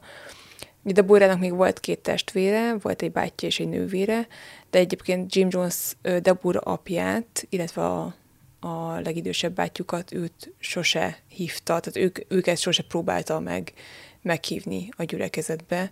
Valószínűleg pont azért, mert Debora írta arról, hogy az apjának vannak ilyen aggájai, meg ugye, hát nem akarom egyébként ezt az ember dicsérni egy semmiben, de hogy tehát ebben ügyes volt, hogy ráérzett arra, hogy ki az, aki manipulálható, és ki az, aki kevésbé.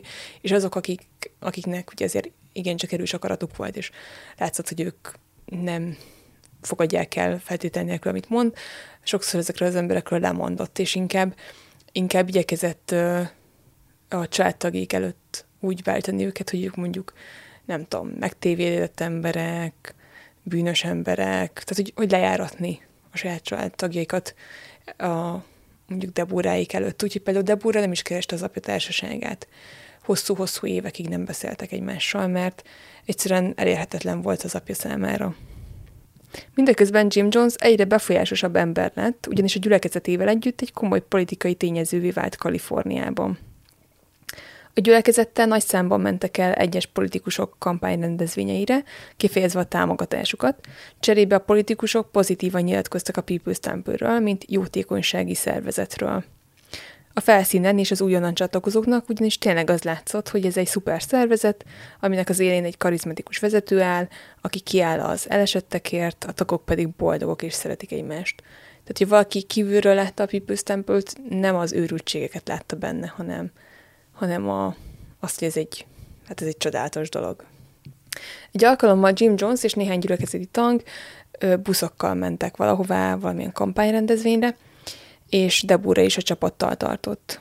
Jonesnak külön busza volt, a többiek pedig együtt utaztak. Egy megállónál Jones beült a buszba a Deborah mellé, és beszélgetni kezdett a lányjal, majd elkezdte simogatni a lány combját. Arra utasította, hogy menjen át hozzá a magánbuszába, majd amikor Deborah ment hozzá, akkor hát igazából gyakorlatilag megerőszakolta a lányt, aki teljesen le volt dermedve, és nem értette, hogy mi történik. Tehát félt, és egy egyszer érzett undort, értetlenséget, és nem tudta, hogy mi ez. Jones pedig azt mondta, hogy ne aggódjon, ezt ő érte teszi, és erre Debúrának szüksége van. És mikor ez az egész véget ért, akkor Debúra bocsánatot kért Jim Jones-tól, mert úgy érezte, hogy valamit ő rontott el, és hogy ő, ő csinált valami rosszat, amiért, amiért ez történt. Ez a képtelenség ne további amúgy. Igen. Az ezt követő napokban pedig ez, ez a jelenet ez többször megismétlődött, tehát ez többször megtörtént Debórával, aki, aki, aki egyébként félt ettől, tehát érezte, hogy ez nem oké, nem tudta hova tenni, hogy ez egy nagy vallási vezető ezt miért teszi, de ugye nem kérdőjelezte meg Jones, és nem állt neki ellen. És hát ugye Jones olyanokat mondott, hogy ez igazából Deborah hasznára válik, és hogy ez ezzel is segíti a lányt, hogy jobb emberré váljon, és, és tehát szerintem itt szeregény lány teljes értetlenségben viselte ezt el, és csak sok évvel később, sokkal később tudta ezt magában elhelyezni, hogy mégis mi történt. És valószínűleg kétségeink sem lehet afelől, hogy ez Jim Jones nem csak Deborával játszott el, hanem a gyülekezet más tagjaival is. Igen. És pár nappal később, amikor mindegy véget ért ez a, ez a kampány, és a, ismét a központban voltak, egy szokásos éjszakai vezetői gyűlésen, akkor ott, ott volt Deborah is. A földön ült, mint ahogy mindenki más, kivéve Jim Jones-t, aki a székiben foglalt helyet, mert senki nem magasodhatott Jim Jones fölé, ezért mindenki a földön volt, kivéve ugye a vezető. És ezeken a gyűléseken is gyakori volt az, hogy pár embert, ugye ők a belső kör tagjai voltak, de még így is megtörtént, hogy hát így nyilvánosan számon kértek bizonyos dolgok miatt, bűnök miatt, és ugyanúgy megalázták, és akár meg is verték őket, mint a nagyobb körben rendezett ilyen gyűléseken. És ezen a gyűlésen is ez történt, ugyanis Jim Jones felháborodva követelte, hogy álljon elő az az ember, aki könyörgött neki, hogy szexeljen vele. És azzal fenyegetőzött, hogy máskülönben öngyilkosságot követel. Úgyhogy mindenki elkezdett zúgolódni, és teljes felháborodás volt, hogy ki lehet akkor erkölcstelen, és hogy miért nem bírnak magukkal ezek az emberek. És még Debura is így körülnézett, hogy hát ki tehette ezt. És akkor Jim Jones folytatta, hogy tudod, hogy rólad beszélek, ne gondold magad különbnek másoknál. Állj fel! és Debuda lette, hogy ránéz. És akkor így teljesen ledermedve felállt, mert megértette, hogy Jim Jones róla beszél, és akkor így a tagok így ezerrel elkezdték őt szídni, tehát, hogy egész éjjel őt szidalmazták. Ilyenkor Jim jones is verte, hogy ezt, ezt nyilván nem maguktól csinálták, ezt megtanulták, hogy ilyenkor ezt kellett csinálniuk, hogy egymást, tehát hogy aki éppen ott állt középen, azt elkezdték szídni. És akkor Deborah egész él azt hallgatta, hogy milyen rossz ember, nyilván mindenféle válogatott sértéseket vágtak a fejéhez, és ezt egész éjjel ott állt, és ezt tűrte. És miközben ez történt, Deborah akkor jött rá, hogy ugye ezt a jelenetet ő már máskor is látta, csak ugye akkor ő volt az, aki a többiekkel együtt szitte az adott lányt, és akkor jött el arra, hogy valószínűleg akik korábban álltak az ő helyén, azokkal hasonló dolog történhetett, hiszen ő pontosan tudta magáról, hogy ő nem könyörgött Jim Jonesnak semmi ilyesmiért, hogy ez nem igaz. És hogyha most azt hiszitek, hogy Deborah ezután az egészet hagyta, akkor hát sajnos tévedtek, ugyanis Jones, mint mondtuk, egy olyan ügyes manipulátor volt, és a következő gyűlésen már mosolyogva fogadta a lányt, mintha nem történt volna semmi, és az egész csak egy ilyen jó vicc lett volna. Tehát, hogy így totál összezavarta a lányt a viselkedésével, aki annyira hatás alatt volt, hogy így nem látott tisztán. A szóba se jött, hogy valaki konfrontálódjon jones Mondjuk egy férfi, aki mondjuk ilyen határozottabban valami miatt kiáll maga mellett, és azt mondja, hogy már pedig ez hazugság, amit Jones állít. Nem nagyon volt erre példa. Olyan volt, hogy az emberek inkább menekülni próbáltak. Tehát ugye tényleg többen ott hagyták, nem, lett, nem tudom pontosan nem találtam erre adatot, hogy hányan hagyták ott ezt a gyülekezetet. Az, hogy valaki felállt volna, és így a szemébe mond dolgokat, olyat nem. Valószínűleg egyébként rázudult volna a népharag. Inkább ezek az emberek úgy döntöttek, hogy szépen lassan Igen. valahogy elszivárognak. Igen. Illetve, és ez most ah, nehéz így beszélni, tehát hogy ezekre az emberekre szerintem abszolút igaz, hogy ők mind áldozatok, tehát nem mindent lehet érteni, hogy ki miért reagált úgy, ahogy, meg miért engedelmeskedtek, de az biztos egy óriási manipuláció és agymosás áldozatai voltak, amire biztos sokan, sok mindent gondoltok. Szerintem én nem akarom őket hibázatni azért, hogy ilyen helyzetbe kerültek, hiszen egy hosszú-hosszú folyamat vezetett el mindenkit oda, hogy ennyire átmossák az agyánt. Mindenesetre én azt gondolom, hogy hogy az olyan emberek, akik, akik képesek voltak a józan, józanul látni dolgokat, és látták, hogy ez nem oké, olyanok nem igazán voltak ebben a gyülekezetben, hiszen igen, vagy elmentek, vagy be. Vagy olyan hamar kiléptek. Vagy hamar hogy... kiléptek, igen. Igen, igen, igen, igen, igen. Tehát akik itt maradtak, akik itt voltak, ők, ők már nagyon Jones befolyás alatt voltak. Illetve a belső körbe nyilván nem lehetett tagja bárki, és nem feltétlenül az érdemeik alapján kerültek be, hanem a manipulálhatóságaik alapján. Tehát akik Jones körülvették, ők, fú, volt egy eset, majd ezt elmesélem később, teljesen agymosodtak voltak. Annyira, annyira hittek, vakon hittek Jim Jonesban, hogy még, még Jones szeretője Caroline is, tehát hogy ő, ő sem volt kivétel. Pedig ő aztán láthatta a férfinak az összes uh, hibáját, meg hazugságát, de Jones annyira meggyőzte arról, hogy nem tudom, hogy ő mégis egy istenség, hogy Caroline abban a hitben volt, hogy ő egy ilyen, hát mondom, Lenin szeretőinek reinkarnációjaként tekintett magára. Tehát, hogy ilyen, ilyen őrület az egész. Na mindegy, tehát Debóra az egész után egyrészt Jones kedves volt vele, ahogy ilyenkor szokta, ami az ilyen megaláztatásokat követően ez az elontotta a szeretetével, és ráadásul tényleg úgy kezelt az egészet, hogy hát ez egy jó hetsz volt, vagy ja, hát nem is gondoltam ezt komolyan, hát neved magadra, hát most miért? Tehát kb. ilyen gaslightingnak mondják ezt most, amikor ugye a manipulátor, ugye a bántalmazó elbagatelizálja azt, hogy mit tett az áldozattal, illetve egy fontos küldetéssel bízta meg Debórát, és így ezzel azt, azt sugalta, hogy hát erre az egészre azért volt szükség, hogy a lány megedződjön, meg hogy tesztelje az ő hűségét, tehát így megmagyarázta azt, hogy a bántalmazást, és tényleg egy bántalmazó ember ezt, ezt csinálja. Fú, nagyon undorító egyébként ez az egész.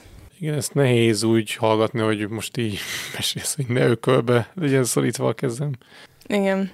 Tehát, hogy Deborah kapott egy fontos küldetés Jones-tól, aki teljesen megmámorosodott ettől, ment, hogy Deborah, és így már nem is érezte helytelennek Jones tettét, és mint mondtam, úgy gondolta a saját megerőszakolására és aztán a megaláztatására, mint egy próbára, amit kiállt, és most már magasabb szinten lehet.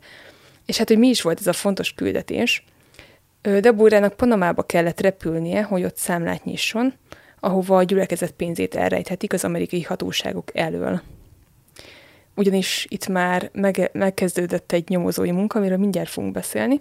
Persze Deborah nem egyedül ment, vele ment Caroline, aki konkrétan, mint hogyha Jones állt volna ott, tehát, hogy ő, ő tényleg Jonesnak volt a jobb keze, illetve még ott volt két másik gyülekezeti tag is, és mint egy keresztény szervezet nyitottak számlát Panamában, ahol rengeteg-rengeteg dollárt helyeztek el egy számlán, egy offshore számlán. Persze Jones nem ítéllte ezt a híveinek, illetve hát Deburáiknak sem, hogy akkor most adócsalók vagyunk, és elrejtjük a pénzt, hanem azt mondta, hogy a CIA és az FBI nyakukon van, és mindannyiukat le akarják tartóztatni. Debura tehát ugye a belső kör néhány tagjával együtt megnyitották ezt a számlát, és konkrétan dollármilliókat helyeztek el a bankban. És akkor most jön el az a pillanat, hogy egy rövid kitérőt kell tennünk, és el kell szakadnunk egy kicsit Debórától, hogy jobban megértsük, hogy mi történt ezután. Az 1970-es évek elején már több olyan tag is elhagyta a gyülekezetet, akiknek ugye felnyílt a szemük, és rádöbbentek, hogy milyen manipulatív és káros Jim Jones, és ezt az aggodalmukat ezt a sajtó munkatársaival is közölték. Hát így globálisan szerették volna felhívni a figyelmet arra, hogy a People's Temple az mennyire veszélyes. Jones tudta, hogy ha egyszer az újságírók rászállnak a szervezetre, akkor nagyon hamar ki fog derülni, hogy egyrészt nem tud elszámolni a gyülekezet pénzével, valamint azzal, hogy milyen visszaélések vannak a gyülekezeten belül, és hogy hogyan is vezeti ezt a szervezetet. Ez mind azt helyezte volna kilátásba, hogy Jones valószínűleg börtönbe került volna, amit nyilvánvalóan szeretett volna elkerülni. Ezért azt találta ki, hogy a gyülekezettel együtt kivonul az Egyesült Államokból, és egy olyan helyen telepszik le, ahol biztonságban lehet, és távol mindenféle gyanakodó hangoktól és szemektől.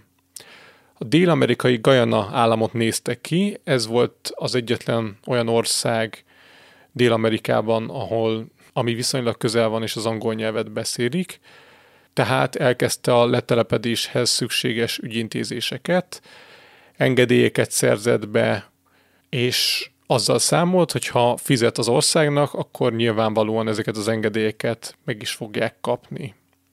Az volt a cél, hogy létrehozzon egy kis kommunát a dzsungel mélyén.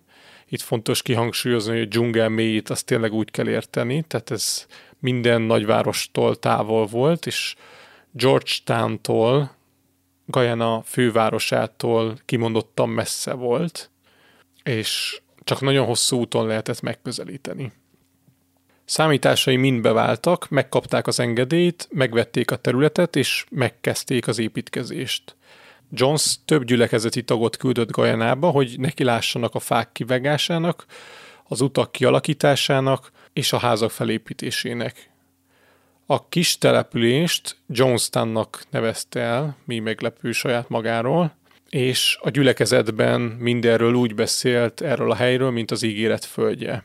Eközben a gajanai hatóságoknak azt mutatta, hogy itt Jonestownban egyfajta ilyen agrárprojekt fog zajlani, hogy ebben a kommunában termeszteni fognak mindenféle növényt, és abból élnek meg, és ezt vizsgálják, hogy ez így mennyire élhető, tehát gyakorlatilag így saját magukat tartják el. Illetve meg kell említenünk, hogy Jones életében fontos szerepet játszott egy Grace Stone nevű nő. Grace és férje, Timothy Stone a People's Temple tagjai voltak, akiknek 1972-ben született meg a fiúk, John. És Jim Jones aláíratott Timothy-val, a férjel, az apával egy nyilatkozatot, amiben az állt, hogy a gyermeknek ő Jim Jones az apja, tehát igazából így örökbe fogadta ezt a gyermeket, és Timothy pedig lemond az apasággal járó jogairól. Persze nyilván most kérdezhetitek, hogy egy szülő miért tenne ilyet, és hát józanésszel megint csak ez felfogadatlan. De hát az elmondatokból már sejthetitek, hogy ők is teljesen Jones befolyás alatt álltak, és elhitték, hogy ő egy isteni küldött. Úgyhogy ebben a lépésben nem a veszélyt látták meg, hanem valami hatalmas megtiszteltetést vagy lehetőséget, hogy a gyermeküknek egy messiás, egy, egy csodálatos proféta lesz az apja. Azonban egy idő után az anya Grace rádöbbent, hogy hát ami a People's Temple-nél folyik, az igencsak kifogásolható, és úgy döntött, hogy elhagyja a gyülekezetet. Ekkor már néhányan ugye Johnstownban éltek, és mikor Jim Jones látta, hogy Grace ellene fordul, akkor Grace férjét, Timothy-t és a fiúkat, John-t Gajanába küldte. Tehát Timothy és John Dél-Amerikába utaztak, Grace pedig ö, csak úgy egyedül tudta elhagyni a, a gyülekezetet, és hátra kellett hagyni a fiát, gyakorlatilag elvették tőle. Azonban ezt nem hagyta annyiban, és jogi úton igyekezett visszaszerezni a gyermekét. Azonban Timothy ugye átruházta az apai jogait Jonesra, ezért Grace nem járt sikerrel. Grace akkor felkeresett egy riportert, aki nagy erőkkel kezdte meg a nyomozást a People's Temple házatáján. Ezt az újságíró pedig Marshall Kilduffnak hívják. Ő már már nyugdíjba vonult, tehát ő egy még egy élő ember, már nyilván nagyon idős, viszont a 70-es években meg még nagyon is dolgozott, és 77 nyarán egy tényfeltáró cikket írt a New West magazinnak.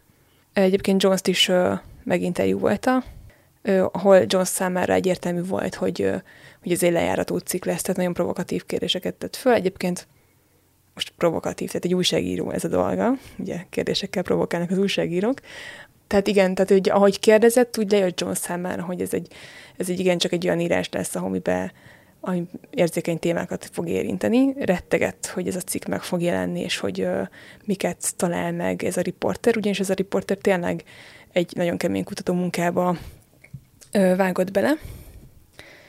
És mindeközben ö, Timothy is rájött arra, hogy, ö, hogy hát Jonestownban nem igazán az várta őt és fiát, amire számított, és időközben ő is elhagyta Jonestown-t, tehát meg tudott szökni, azonban a fiát, John-t ö, nem tudta magával vinni, tehát a kisfiú ö, Jonestownban maradt.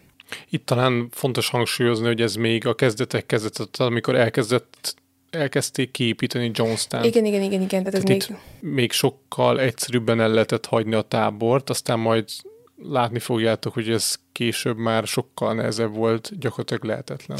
Igen, tehát itt így maga Jones még nem is volt lent. Na mindegy, tehát John magá, tehát nem tudta magával vinni a kisfiát, ö, azonban Amerikában ö, csatlakozott Gracehez, ugye felvette vele a kapcsolatot, és már ö, ö, együtt ö, fogadtak fel ügyvédet, és ö, igyekeztek gyakorlatilag kimenteni a gyermeküket a Guyanai dzsungelből. És ahogy mondtam, Jim Jones rettegett uh, tehát a riportertől, és úgy határozott, hogy uh, mielőtt még megjelenik a cikk, muszáj elmenekülniük, mert ha ez megjelenik, akkor, akkor egy óriási nyomozó munka indul majd meg ellene.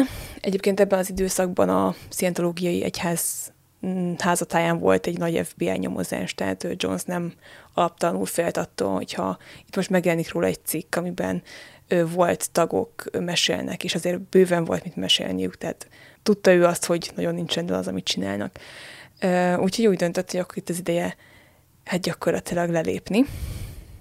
Illetve külön félt Timothy-tól, ugye John, a gyermek, akit ugye örökbefogadott az ő apjától, mert Timothy sokat tudott a gyülekezet pénzügyeiről, és amikor már Jones látta, hogy Timothy is kilépés ellene fordul, akkor már tudta, hogy ha ő megkeresi a riportereket, vagy ő megkeresi a hatóságokat, akkor, akkor nagyon hamar ö, vége lesz ennek az egésznek. Tehát, hogy itt igazából ez volt az oka annak, hogy 77 nyarán Jones úgy döntött, hogy akkor itt az idő egy, hát egy nagy exodusnak, és átköltöztet egy gyülekezetét Jonestownba, a Guyanai dzsungelbe.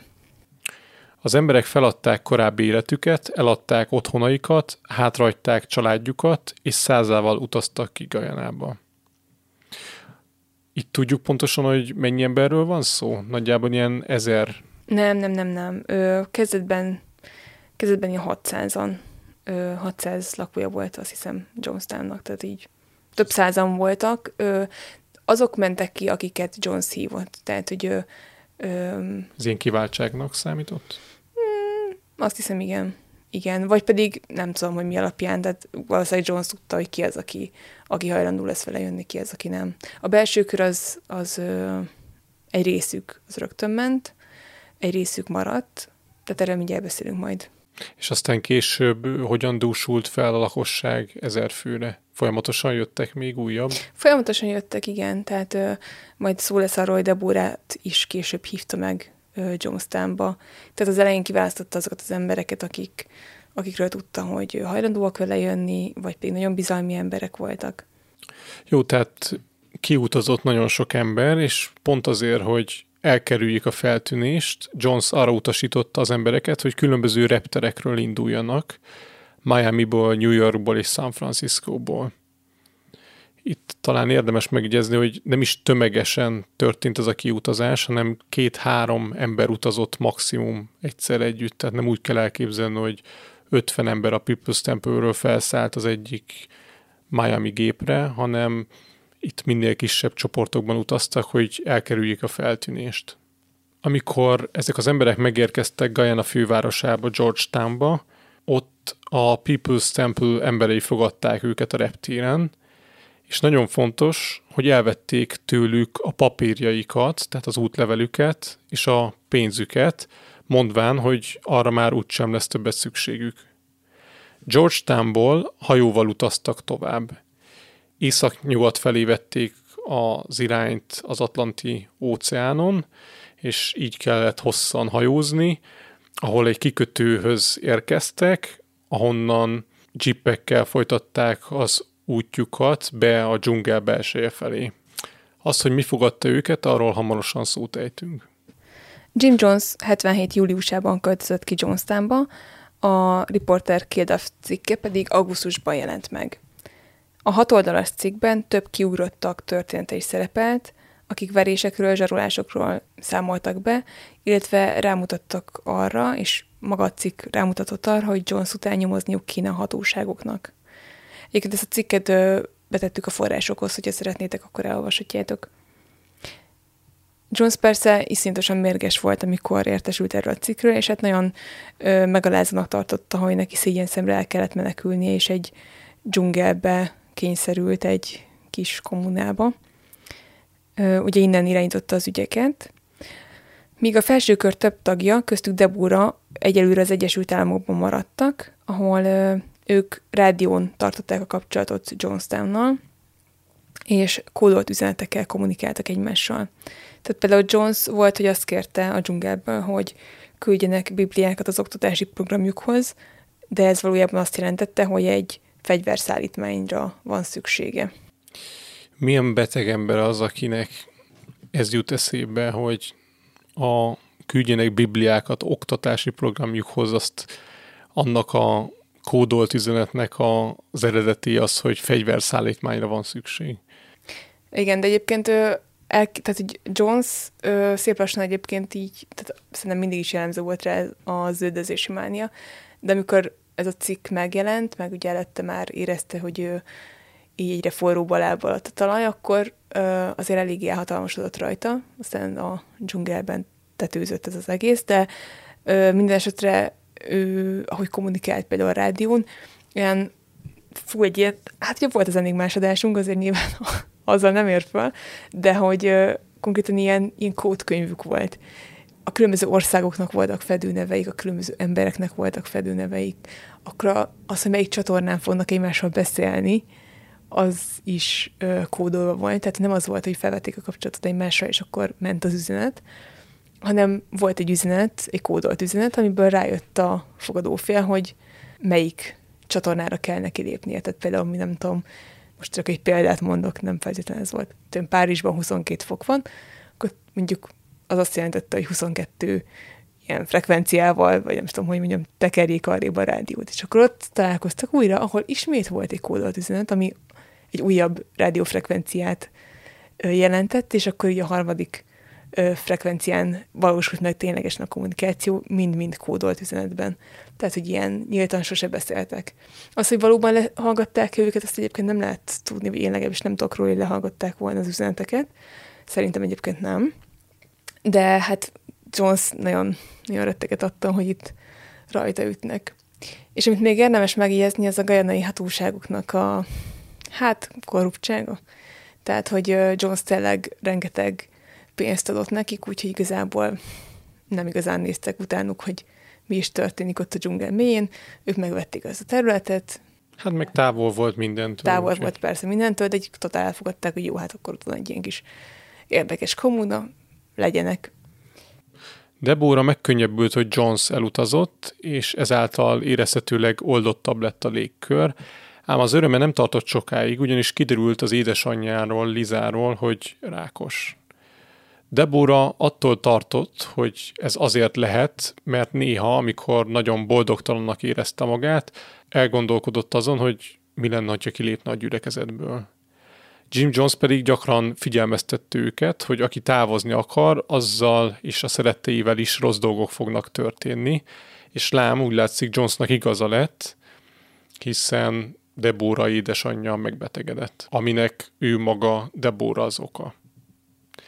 77 novemberében Jim Jones rádión keresztül felkereste Deborát, és azt kérte, hogy ő és Liza utazzanak ki Jonestownba. Mint mondta, Lizának az ő gyógyító aurájára van szüksége, hogy felgyógyuljon az orvosok által gyógyíthatatlannak minősített rákból. Liza és Deborah 77 decemberében indultak útnak.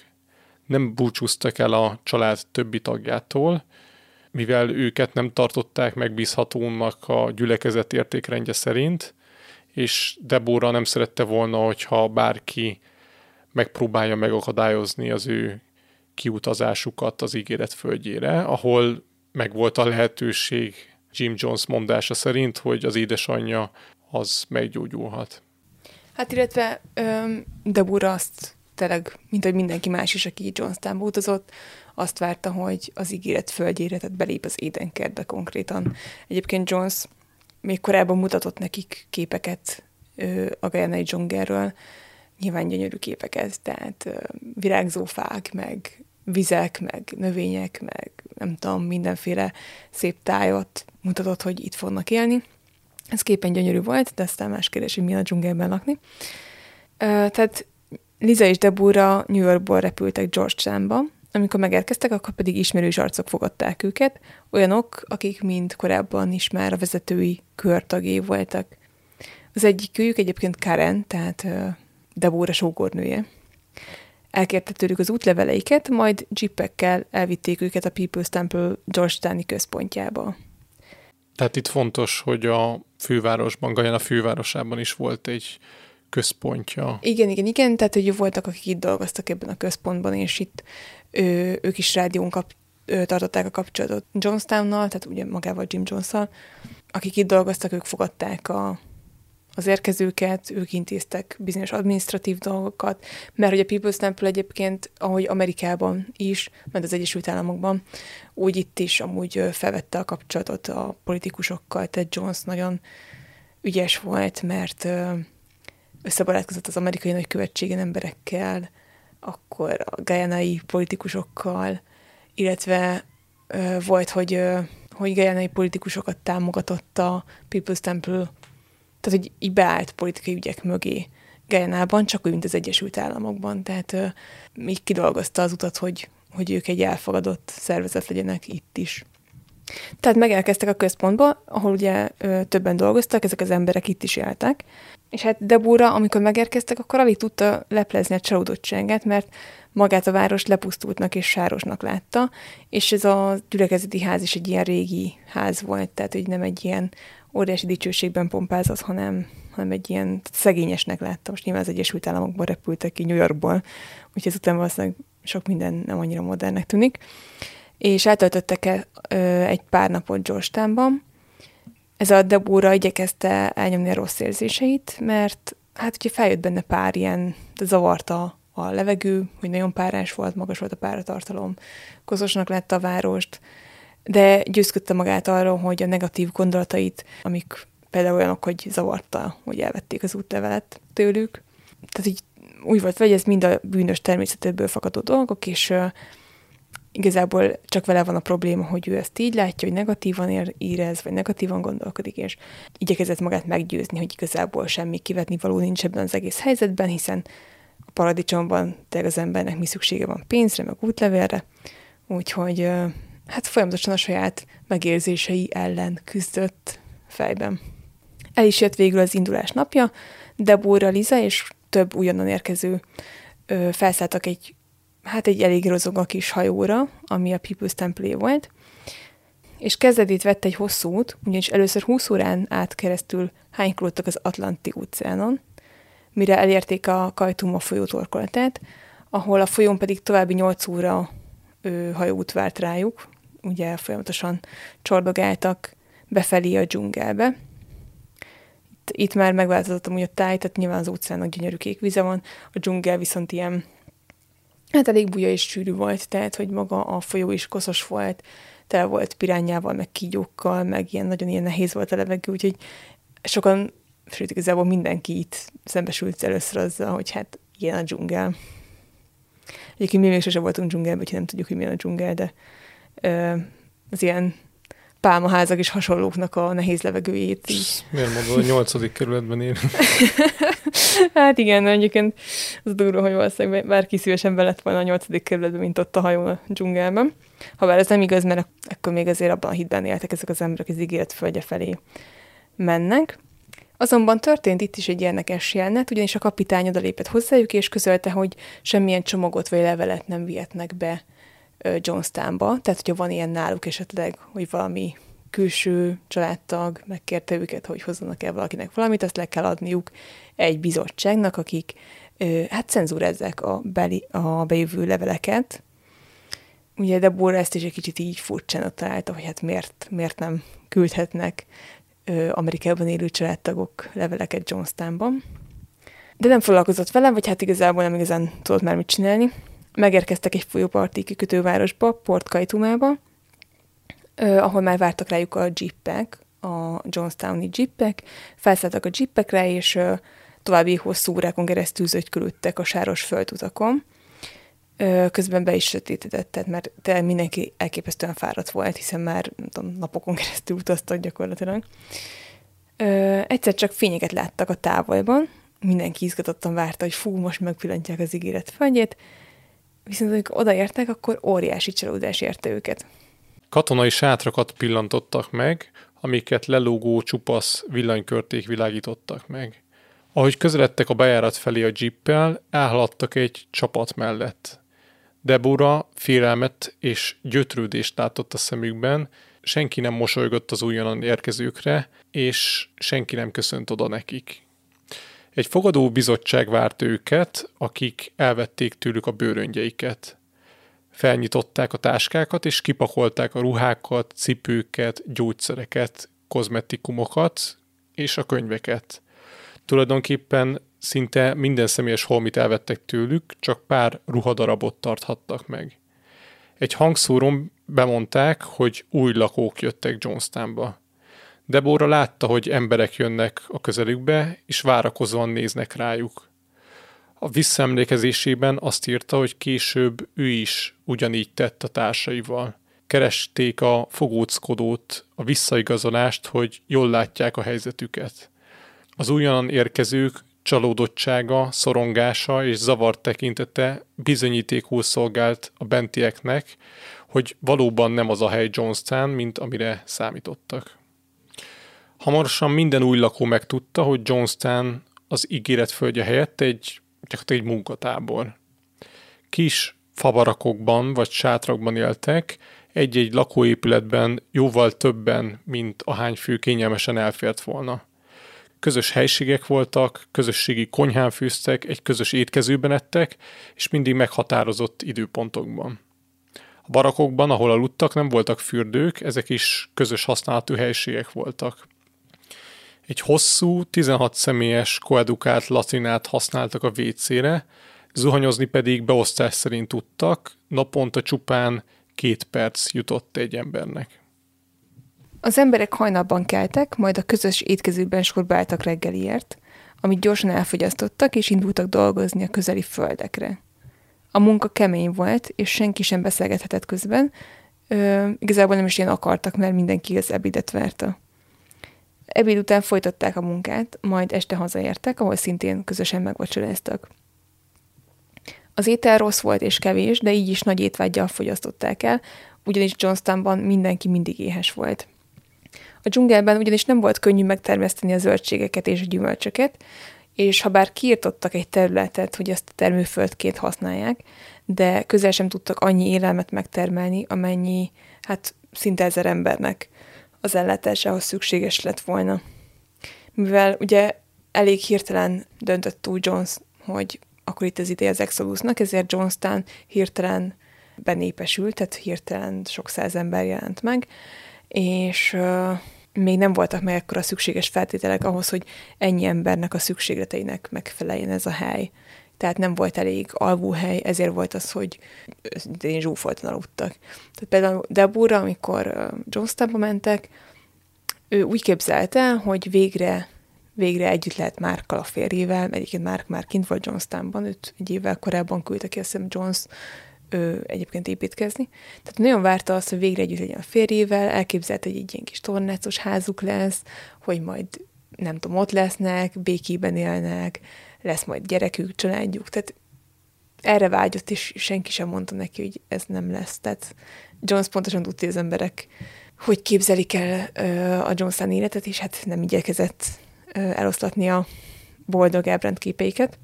Mondjuk számomra az kicsit fura, hogy ugye egy csomó pénze volt az egyháznak. Na hát igen, egyébként ezt például Debura ezt nem is értette, hogy ők miért nyomorognak ott, miközben tudta, hogy dollármilliók vannak különböző számlákon. És itt azért érdekes talán azt is hozzáfűzni, hogy Jones sem használta ezt arra, hogy nem tudom, elmenjen a Hawaii szigetekre évi három hónapot nyaralni, és aztán visszatérni az egyházhoz. Nyilván ő jobb körülmények között élt, amiről mindjárt beszélni is fogunk, de az a hatalmas mennyiségű pénz, az szinte semmilyen szinten nem volt felhasználva, ami amúgy rendelkezésre állt volna. Hát nagyon sok pénz elment arra, hogy hatóságokat fizessenek le, és amennyire nekem így átjött Jonesnak a személyisége, tehát ez az ember spontán ekkora már, vagy mostanra már biztosan állíthatjuk, hogy nem volt normális. Tehát szerintem ez az ember nem arra vágyott, hogy neki mondjuk legyen egy luxus jaktja, és élje az életet, hanem ez az ember arra vágyott, hogy ő legyen az Isten. Tehát, hogy embereknek ő jelentette a mindent, és, és szerintem ő ebben, neki ez jelentette a boldogságot, vagy hát nem is igazán, nem, nem, nem volt boldog ember, de hogy ő, ő ezt akarta. Tehát nem arra vágyott, hogy nem tudom, békében éljen gazdagon, mint hogy mondjuk nem tudom, biztos nagyon sok szélhámos a saját gazdagságát tartja szem előtt. Jones láthatóan nem igazán a pénz érdekelte, ha már egyébként nyilván nagy lábon élt, vagy igen, mindjárt szó lesz arról, hogy amíg az emberek nyomorogtak, addig ő hogyan élt ebben a, ebben a településen, de hogy őt mégsem ez motiválta, hanem elsősorban maga a dicsőség, meg az, hogy tényleg volt egy saját gyülekezete. Ő nem hagyta el a végsőkig nem hagyta el a gyülekezetet. Tehát, hogy azt veszük, megtehette volna azt, hogy nem hal meg. Na mindegy, majd, majd még később beszélünk róla. De akkor beszéljünk arról, hogy ő hogyan élt. Tehát Jim Jones a többiekhez képest szinte luxusban élt.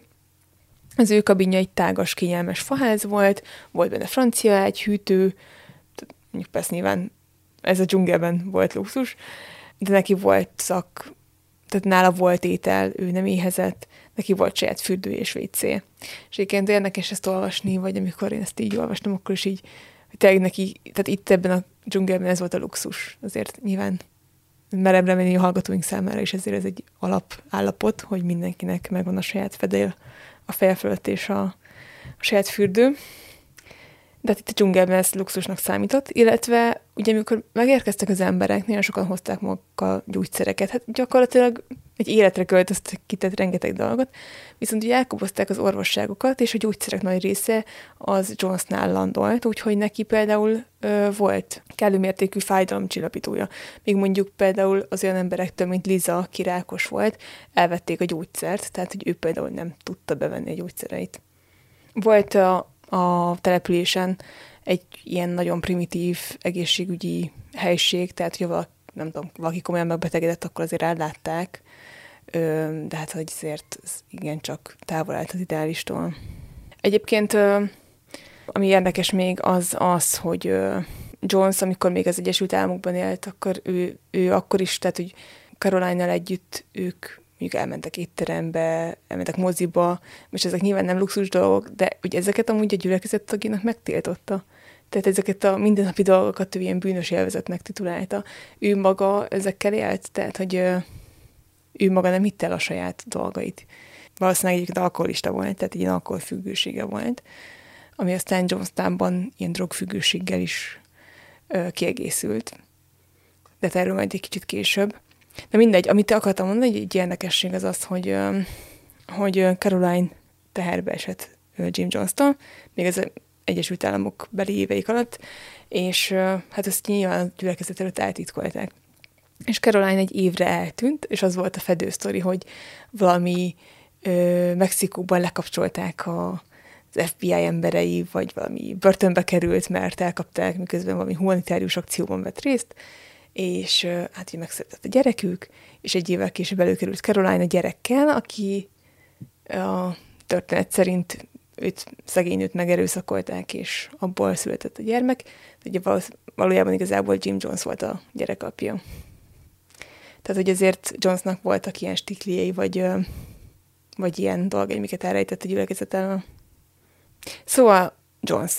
Jones már az Egyesült Államokban is ivott, Viszont amióta Johnstownban élt, a mentális állapota még rosszabbá fordult, tehát valószínűleg ezt a bezártságot nem bírt elviselni. Úgyhogy az alkohol mellett drogokat is fogyasztani kezdett, és a dzsungelben teljesen eluralkodott rajta az üldözési mánia. Itt talán érdemes megemlíteni, hogyha rákerestek Jim Johnson a neten, akkor ugye nagyon sok képet ki fog dobni, és az összesen szinte napszemvegben lehet látni, aminek az volt az oka, hogy a szemei nagyon pirosak voltak és puffadtak, és ezt akarta eltakarni a nyilvánosság elől. John számtalanszor figyelmeztette az embereket, hogy aki megpróbál megszökni, arra büntetés vár. Elvárta, hogyha valaki tudomást szerez arról, hogy egy társal akarja hagyni Johnstown-t, az jelentse neki. De nem csak a szökési szándékot kellett jelenteniük az embereknek, hanem minden apró kihágást. Például, hogyha valaki a kemény fizikai munka után, vagy közben túl sokat megállt pihenni, vagy hogyha bármilyen panasz elhangzott valakitől, akkor azt a társainak jelentenie kellett. És hogy Jones mennyire rafinált és gonosz volt, az például az is mutatja, hogy elhitette az emberekkel, hogy időnként megbíz, megbíz embereket, hogy gyanúsan viselkedjenek, mondjuk a Johnstowni rendszer ellen beszéljenek, szökéseket emlegessenek, meg ilyesmi, és, hogy, és hogyha azok, akik tanulja ezeknek a beszédeknek és lázadásoknak ö, hallják, de nem jelentik a, az illetőt, akkor, akkor őket fogja megbüntetni. Hát ez ilyen teljes rettegésben éltek ezek az emberek. Igen. Ilyen, ez a besugó rendszernek a még egy durvább változata. Igen, ráadásul, hogyha egy munkacsoportban egy ember jelentett egy társát valamiért, viszont a többi ember, a munkacsoport többi tagja nem jelentette, akkor ők is büntetést kaptak. Tehát mondjuk dolgoztunk öten a földeken, az egyikünk mondjuk azt mondta, hogy oh, elegem van ebből az egészből. Hogyha nem jelentette az ötből négy ember ezt az egy embert, aki panaszkodott, akkor azok, akik nem jelentkeztek Jonesnál, mondjuk csak ketten jelentették, kettő meg nem, akkor az a másik kettő, aki nem szólt, azokat is megbüntette. Szóval igen, egy idő után Johnstownban gyakorlatilag senki nem bízott senkiben, féltek a besúgástól, és így egyszerűen az emberek nem merték kifejezni, hogy nem mertek hangot adni az elégedetlenségüknek, mindenki azt állította, hogy mennyire boldog és milyen jó itt lenni, miközben gyakorlatilag mindenki szenvedett. És egyébként hát Jones csak úgy, mint az Egyesült Államokban elérte azt, hogy az emberek ne érjenek rá gondolkodni, panaszkodni, ilyesmi, mert semmi szabadidejük nem volt. Ugye felkeltek 5.30-kor, egy bitang hosszú munkanap után még részt kellett venniük Jonesnak a hajnalba nyúló prédikációin, a szocializmusról tartott előadásain, illetve hát még történtek dolgok, amikről mindjárt mesélünk. És milyen büntetés várt azokra, akik hát úgymond John szemében bűnösek voltak? Az egyik ilyen büntetés az a dupla munka volt, akik ezt kapták, azoknak külön munkacsoportban kellett dolgozniuk, fegyveres őrök felügyelete alatt, és kétszer annyit kellett teljesíteniük, mint általában mindenki másnak. A gyerekeket azzal büntették, hogy fejjel lefelé belelógatták őket egy kútba, többször egymás után bemerítve őket a vízbe. A legrettegettebb büntetés azonban a doboz volt. Ez egy földbeásott négyzet alakú lyuk volt, ahova bezárták a bűnösöket, akiket napokon keresztül ott hagytak a sötétben. Ezen kívül a korábbról ismert szidalmazás és verés is mindennapos volt az éjszakai gyűléseken. Minden egyes éjszaka előállítottak valakit mindenféle vádak miatt, amiknek a nagy része általában nyilván koholt vád volt, de például olyan vágyakat is büntettek, mint amikor valakinek honvágya volt. Ezután az illetőt órákig szidalmazták és bántalmazták akik pedig ellenálltak egy utasításnak, vagy lázadást akartak szítani, de lebuktak ezzel, azokat gyógyszerekkel leszedálták és elkülönítették, tehát valószínűleg ezért is kellett az, hogy Jim Jonesnál legyen az összes gyógyszer az ő felügyelete alatt. Volt egyébként egy nagyon durva eset, ezt az egyik túlélő mesélte. Egyébként itt gyakorlatilag minden a túlélők elmesélésé alapján lett rekonstruálva.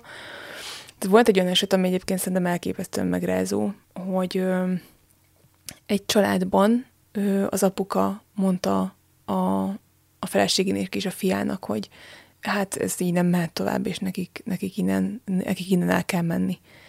És a kisfiú, aki körülbelül ilyen tíz éves lehetett, ő azt hitte, hogy Jones őt most teszteli az apján keresztül, és hogy neki akkor ezt most jelentenie kell, mert hogyha nem, akkor meg lesz büntetve. Úgyhogy ment Joneshoz, és ugye beszámolt arról, hogy hát igen, akkor most akkor jelenti, hogy az apja ezt mondta neki.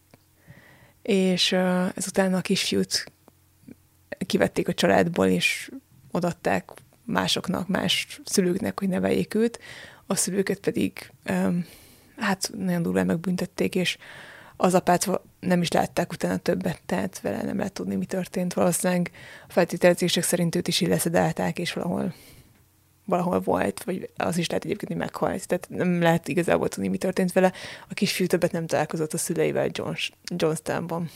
De igen, és ennek az elszeparálásnak az volt a célja, hogy nyilván ezután a szülő már nem akarja elhagyni Johnstown, hiszen tudja, hogy ott van a fia is valahol, az egyik családnál. Hát meg, hogy a kisfiút ne úgymond fertőzik a lázadó gondolatokkal. Hmm. Tehát ez durva egyébként ö, tényleg elképesztő az, hogy gyerekek jelentenek a szülőkről, és ez ugye a történelemben volt pár ilyen példa még, sajnos. Tehát hogy ez itt Johnstown abszolút működött. Tehát se, soha nem tudhatta senki, hogy ha valaki oda jön hozzá, és mondjuk azt mondja, hogy fú, én ezt már nem bírom, hogy ez most egy teszt, vagy ilyesmi. Ezért nem alakultak ki ilyen, ö, ilyen szövetségek. Hát mindenki magányos volt igazán. És hihetetlenül hangzik, hogy ezek után az emberek még mindig nem mondták azt, hogy nagyon akkor menjünk, miután megöltük a vezetőnket, mert hogy Jones elhitette velük, hogy ők mindannyian halálos veszélyben vannak, ugyanis a CIA és az Egyesült Államok kapitalistái meg akarják őket ölni. Többször beszélt arról, hogy ha rajtuk ütnek, akkor a gyülekezet tagjénak egy közös nagy öngyilkosságot kell elkövetniük, hogy ne foghassák el és ne kínozhassák meg őket. Ugye ez nyilván hihetetlennek hangozhat, azonban éjszakánként sokszor volt riadó, Ugye az emberek amúgy is totál kialvatlanok voltak, és arra riadtak fel az éjszaka közepén, hogy Jones hangja hallatszódik a hangszórókból. Mindenkit beparancsolt a központi pavilonba, és azt harsogta, hogy itt az idő, most el kell követniük az öngyilkosságot. Néhány emberrel behozatta a folyadékokkal töltött tartályokat, nagy vödröket, és közölte az emberekkel, hogy ö, beletették a mérget, és arra utasított az embereket, hogy igyák meg ezt a kotyvalékot. Ugye az emberek itt tényleg abban a hitben voltak, hogy mérgezett folyadék, és ezért most meg fognak halni. Többen pedig hát úgy döntöttek, hogy itt nem akarnak meghalni, és ellenálltak. És ezeket az embereket később, miután Jones elmondta, hogy ez csak egy teszt volt, hogy lássa, hogy kik azok, akik ugye hűségesek hozzá, azokat, akik így ellenálltak és nem akarták meginni a féléköt, azokat megbüntették. És az emberek valóban elhitték Jonesnak, hogy ők veszélyben vannak, ugyanis voltak olyan éjszakánk, riadók, amikor arra keltek föl, vagy arra azt hallották, hogy a dzsungelben körülöttük fegyverropogás zaja hallatszik. Ekkor Jones azt harsogta, hogy itt a vég, eljöttek az ellenségeik, ezért gyorsan kell cselekedni. Az emberek rettegtek, és úgy voltak vele, hogy ha bár nehéz az élet Jonestownban, még mindig sokkal jobb ö, ott lenni, mint mondjuk a dzsungelben megszokni, ahol jó hallhatóan az ellenség lopakodik, és néha lövöldeznek is. És hát valójában persze nyilván nem volt ellenség a dzsungelben. Jones bízott meg embereket azzal, hogy lövöldözzenek. Ö, és hát még egyszer, ő egy rafinált ember, tehát több csoportot is kiküldött, hogy őrtáljanak, és hogyha gyanúsat hallanak, akkor lőjenek.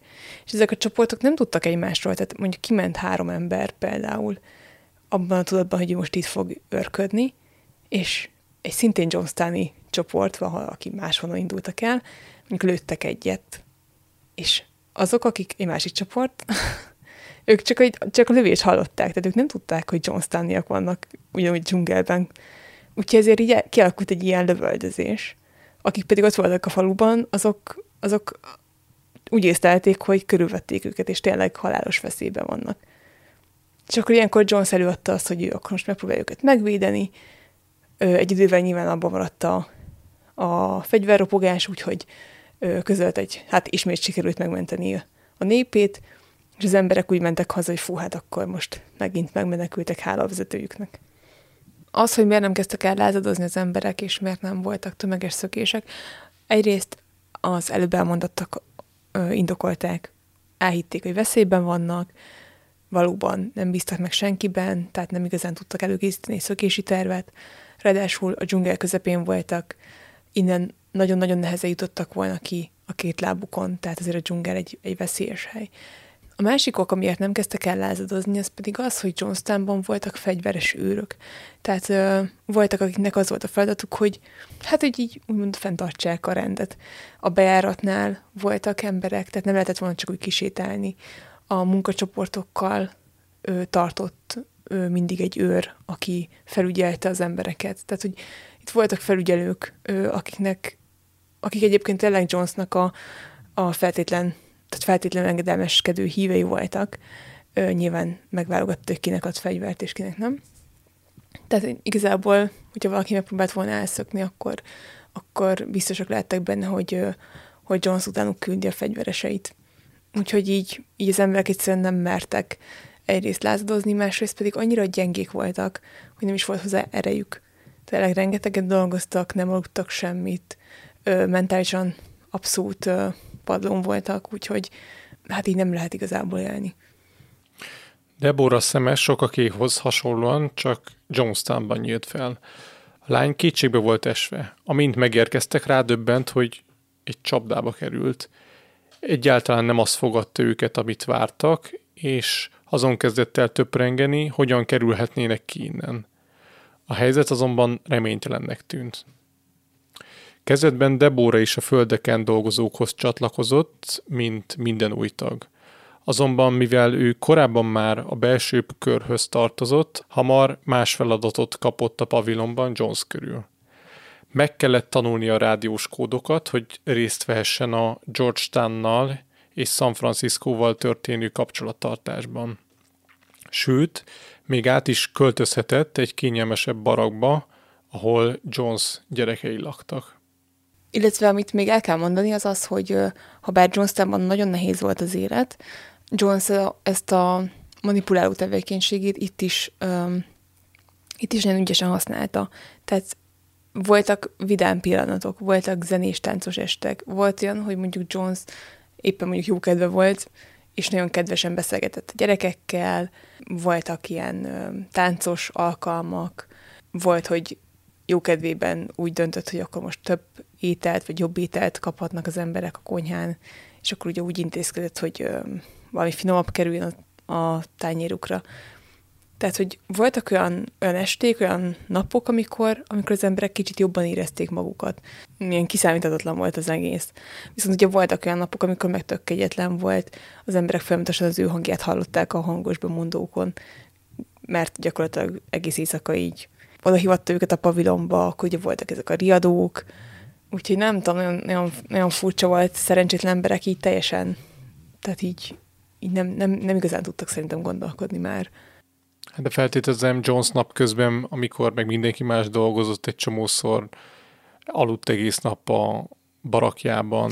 Hát egyébként valószínűleg, hát persze ő nem végzett ő, fizikai munkát, ő azonban ő nagyon sokat ő, tartotta a kapcsolatot a külvilággal, mert hogy San Franciscóval például.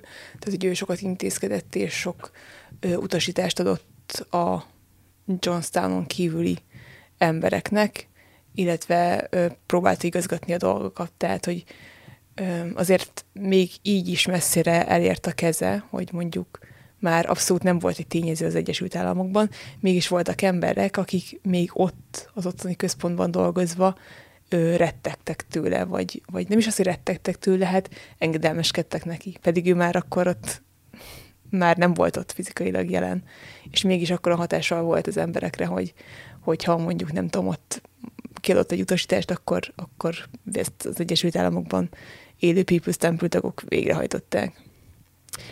Tehát majd az idő, a hónapok, amikor 1978 tavaszán Deborah számára felcsillant a remény, hogy megszökhet Johnstownból.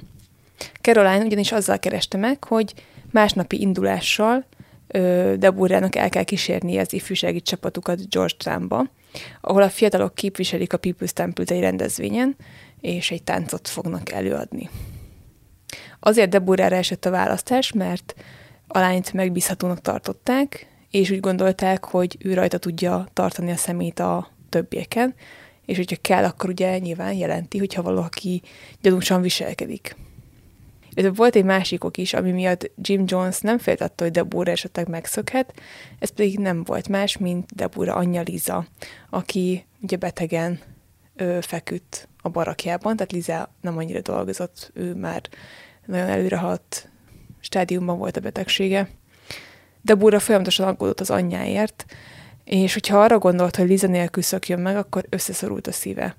És hát ugye Jim Jones egy ravasz ember volt, és csak olyan embereket küldött George Tani feladatok elvégzésére, akiknek valamelyik szerettük szintén Jonestownban élt. Tehát, hogyha valaki kiment, akkor csak olyan emberek hagyhatták el Jonestown-t, akiknek mondjuk a gyerekei vagy házastársuk ott maradt Jonestownban.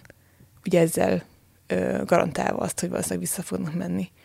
Tehát például ö, többször olyan embereket bízott meg mondjuk ö, menjenek el Georgetownba és intézzenek el valakit, valakit, valamit, a, mondjuk édesanyákat, akiknek a gyerekük ott maradt Johnstownban. Tehát nyilván ezeknek a nőknek meg se fordult a fejében általában, hogy ott hagyják a gyerekeiket. Úgyhogy valóban kimentek a szabadvilágba, de aztán vissza is mentek a gyerekeikhez, és ezt Jim Jones pontosan tudta. Úgyhogy Deburánál is ez volt a helyzet, tehát tudta, hogy, vagy tudták, hogy az anyja ott marad, úgyhogy valószínűleg ö, hát nem fog megszokni, illetve ő tényleg megbíztak benne, tehát Debura ö, azért tényleg ugye nagyon sokáig hát egy őszinte híve volt Jonesnak. Viszont ekkor már ö, itt Jonestownban ő már, már tehát nagyon meg akart innen szokni, vagy el akart innen menni. Nem egyedül, az anyjával együtt akart, úgyhogy pont amikor ugye jött a lehetőség, hogy akkor itt fizikailag elhagyhatja a települést, akkor ő meglátta a lehetőséget, ezt a most vagy soha lehetőséget, hogy akkor ő itt, itt dobbanthat, viszont hát majdnem belehalt a bánatba, mert, mert tudta, hogy az anyját nem viheti ki magával innen. Eljött az indulás napja. Deborah bement Lizához, hogy elköszönjön tőle erre az elvileg pár napra. Nem mondta el neki, hogy többet nem jön vissza, mert nem akarta, hogy Liza emiatt bajba kerüljön. Liza anyai szívével azonban megsejtette, hogy mire készül a lánya, és úgy köszönt el Debórától, hogy abból mindketten tudták, ekkor látják egymást utoljára. Debóra megfogadta, hogy ha végre megszökik innen, akkor amint lehet, Lizát is kiszabadítja. Debóra az ifjúsági csapattal és egy fegyveres kísérővel együtt egy jippel hagyták el Johnstown-t, a fiatalok lelkesek voltak, olyasmikről fantáziáltak, hogy a városban majd megisznak egy kólát. Amikor a hosszú utazás után megérkeztek Georgetownba, már várták őket a központtól, és rögtön a régi nagyházba vitték a csapatot. De Bóra tudta, hogy csak úgy nem rohanhat el, úgyhogy napokig tette a dolgát, kísérte a fiatalokat, bejelentkezett a rádión, kitakarította a házat. Felmerülhet a kérdés, hogy mi a helyzet azokkal, akik a, ebben a Georgetowni központban éltek. Egyébként már sokszor eszembe jutott, hogy a Jonestown és a Georgetown nagyon hasonlít kiejtésben, úgyhogy remélem mindig sikerül követni, hogy éppen hol járunk. Tehát felmerült az a kérdés, hogy a Georgetowniak miért nem szöktek meg, amikor ők egy viszonylag szabadabb helyen voltak, viszont ezek az emberek, akik itt dolgoztak, ők Jonesnak a legfanatikusabb hívei voltak, akik tényleg elhitték, hogy amit tesznek, az jó. A központban is szigorúan zajlott az élet, megszabott napirend volt, és senki nem hagyhatta el a házat, csak akkor, ha egy feladatot kapott Jones-tól. És hogyha mégis valaki feladatot kapott Jones-tól, és be kellett menni a városba, akkor sosem ment egyedül, hanem mindig volt egy másik gyülekezett tag, aki elkísérte, tehát ezzel is azt segítette elő Jones, hogy elkerüljék azt, hogy valaki megszökjön. Hát igen, tehát ugye elég volt a kontroll. Egyébként ebben a házban élt egy Sharon nevű nő, ő hírhetten fanatikus volt. Tényleg mindenki gyanakodott, tehát például amikor, nem tudom, valaki lement a lépcsőn, mert pedig láthatóan nem volt dolga mondjuk az alsó szinten, akkor rögtön odaállt és kérdezgette, hogy mit csinál itt. Tehát ilyen hát nagyon idegesítő minden lében kanál volt, és hogy mennyire fanatikus, és sajnos egy, hát egy tragédia mutatja, hogy amikor megtörtént a, az öngyilkosság Jonestownban, ő ugye Georgetownban volt, de Jonesnak a amikor bejelentették, hogy ugye megtámadták őket, és hogy itt az idő meghajni, akkor ez a nő, ez a Sharon, neki három gyereke volt, ő is öngyilkos lett, de előtte gyakorlatilag elvágta a saját gyerekei torkát. Tehát ilyen szinten ö, volt Jonesnak a fanatikus híve, és azok, akik itt dolgoztak ebben a központban, ez hát ha ennyire nem is, de tök mind, mind ilyen elvakult emberek voltak. Tehát bennük megbízhatott Jim Jones, hogy ők aztán nem fogják őt cserben hagyni. Tehát Debura ö, ugye azzal szembesült, hogy egyedül nem fog tudni ö, bemenni a városba. Ugye ö, adta volna magát, hogy az első útja az az amerikai nagykövetségre vezessen. Azonban egyébként Jones korábban már sokszor említette, hogy ö, neki vannak emberei a nagykövetségen, és ö, hogyha bárki ö, szakni próbálna felvenni velük a kapcsolatot, akkor, akkor rögtön jelentik majd neki, hogy mi történt. Tehát egyébként igazából nem is annyira bízott meg Debóra az amerikai nagykövetségben, mert nem tudta, hogy mire számíthat. Másrészt ugye további nehézséget okozott, hogy neki nem volt sem útlevele, sem pénze, tehát gyakorlatilag nem voltak, semmilyen nem volt ahhoz, hogy elmehessen. És ez egy eléggé rossz kiinduló pont volt, de legalább már kint volt Johnstownból. És hát átgondolta a helyzetét, és mégiscsak az amerikai nagykövetség tűnt az egyetlen járható útnak, de Búra tudta azt, hogy el kell oda jutnia valahogy, méghozzá egyedül, mert ugye, hogyha valakivel megy, egyrészt nem fogják elengedni, hiszen meg fogják kérdezni, miért akarna ő oda menni. Ráadásul nehézítette a dolgokat, hogy nem is volt sok ideje megszokni, mert Jim Jones elrendelte, hogy majd a következő induló hajóval, ami megy Jonestownba az újonnan érkezőkkel, arra szálljon felül is, és hogy menjen haza. Tehát tudta, hogy csak egy pár napja van arra, hogy, hogy megszakjon. Ekkor pedig rámosolygott a szerencse, ugyanis egy másik társával együtt megbízták, hogy intézzen el valamit a nagykövetsége. És Debóra szerencsére a társa ismerte és kedvelte is Debórát, nem is nagyon gyanakodott rá, tehát hogy ilyen, tudom, kedvelt ezt a lányt. Úgyhogy amikor Debóra mondta, hogy neki még el kell valamit intéznie, és hogy ne együtt menjenek be a városba, akkor ez a lány, ez a másik társa, ő így hát így elfogadta. Tehát furcsánk találta, mert ugye tudta, hogy a szabály az az, hogy együtt mozogjanak, de valahogy mindig Debúra valahogy elintézte, hogy, hogy egyedül mehessen be. Tehát kimagyarázta magát, hogy neki most valami külön küldetése van, vagy valami ilyesmi, és hát ilyen most vagy soha alapon rontott be a nagykövetségre, hogy neki beszélnie kell valakivel, és el is érte, hogy beszéljen a konzullal, akinek elmondta, hogy Johnstownban az akaratuk ellen tartják ott az embereket, és hogy az ő élete is veszélyben van. A konzul pedig mindezt azért eléggé hitetlenkedve hallgatta végig, de végül azt mondta, hogy neki az a munkája, az a kötelessége, hogy segítsen egy bajba jutott amerikainak, hogyha segítséget kér, és hogyha valaki haza akar jutni az Egyesült Államokba, akkor, akkor ők ebben segítenek, úgyhogy hát egy elég hosszadalmas történet, hogy hogyan jutott Debóra útlevélhez, de minden esetre a nagykövetségen segítettek neki útlevelet kiállítani, és ahogy leírta Debor ezt a visszaemlékezésében, most ezt annyira nem fogjuk részletezni, gyakorlatilag ilyen filmbe élő jeleneteket uh, írt le, és uh, én nem kételkedem az ő szavában, de ahogy olvastam, olyan volt, mint amikor, tudjátok, uh, mondjuk van egy horrorfilm, vagy egy akciófilm, de inkább horrorfilm, amiben valami naív ember mondjuk hú, hallottam valamit, megnézem, mi az. és inkább így nézőként mondanád, hogy nem menj már oda. Tehát itt ilyenek voltak, hogy például Debóra már ugye kiszabadult a házból, végre egyedül volt, a nagykövetségen elintézték, hogy egy hotelben lakhasson meg ilyesmi, és akkor volt egy ilyen, hogy hát de ő nem mehet egy ilyen ruhában New Yorkba, úgyhogy még visszamegy a házba egy farmer nadrágért.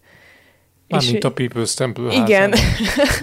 Tehát, hogy ilyen, na mindegy, szóval ilyen érdekes jelentekkel ö, tarkították ezt a, ezt a szökést. Ö, a lényeg az az, hogy ö, itt kiadjuk az akciójeleneteket, mert, mert tényleg a visszaemlékezésben ez nekem egy-két helyzet nem volt teljesen egyértelmű, hogy látszólag ellentmondásosak voltak, hogy mi történt. Tényleg nagyon izgalmasan írja le. De a lényeg az az, hogy az amerikai nagykövetségen kiállítottak számára egy útlevelet, és mivel Debura váltig állította, hogy, hogy ez egy veszélyes szervezet, hogy veszélyben van az élete, ezért egy hotelben elszállásolták.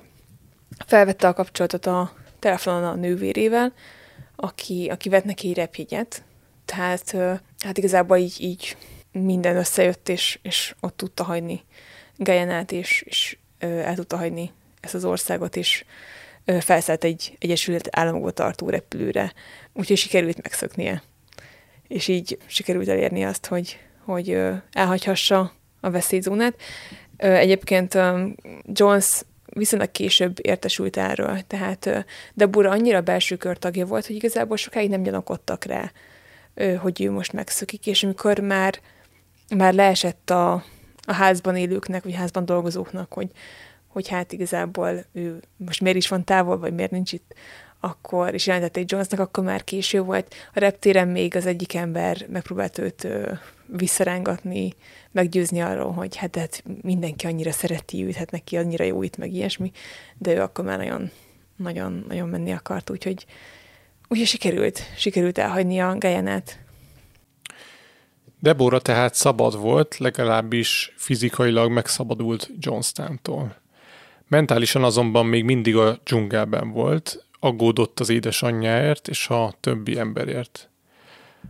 Amikor Amerikába ért, akkor felvette a kapcsolatot a korábban kilépett People's Temple tagokkal, köztük a már az adás során korábban említettük ugye Grace és Timothy Stone-t, akiknek ugye gyereküket tartotta fogva Jim Jones, valamint ők intézték el azt, hogy nagyobb sajtónyilvánosságot kapjon az, hogy mi is történik valós, valóságban az egyházon belül.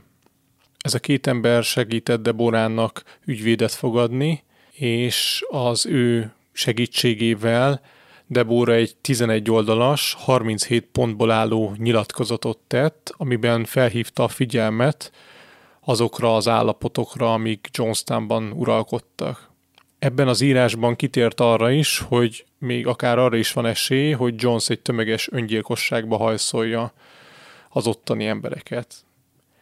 1978. június 14-én Debora és az ügyvédje kiküldték a nyilatkozatot több sajtóorgánumnak is.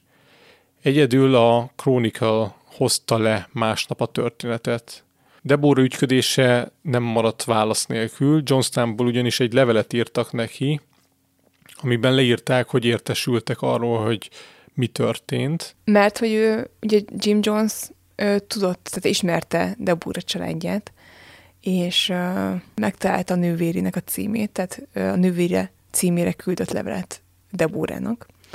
Amikor megszökött, akkor egyébként a, a kedves oldalát vette elő, tehát uh, nem fenyegetni kezdte a lányt, hanem hát ilyen szomorú értetlenséggel a hogy most miért szökött meg, hát miért nem mondta, hogy ha valami zavarja, hát jöjjön vissza, megbeszélik, stb. stb. stb ö, ilyen levélbombázások történtek, tényleg rengeteg levelet ö, írtak a lánynak, hogy hát jöjjön vissza, nagyon hiányzik, az anyjának is nagyon hiányzik, biztos csak, vala, biztos csak túl sokat dolgozott, és kimerült volt, és ezért nem látott tisztán, tehát nagyon ö, vissza akarták őt, őt rángatni.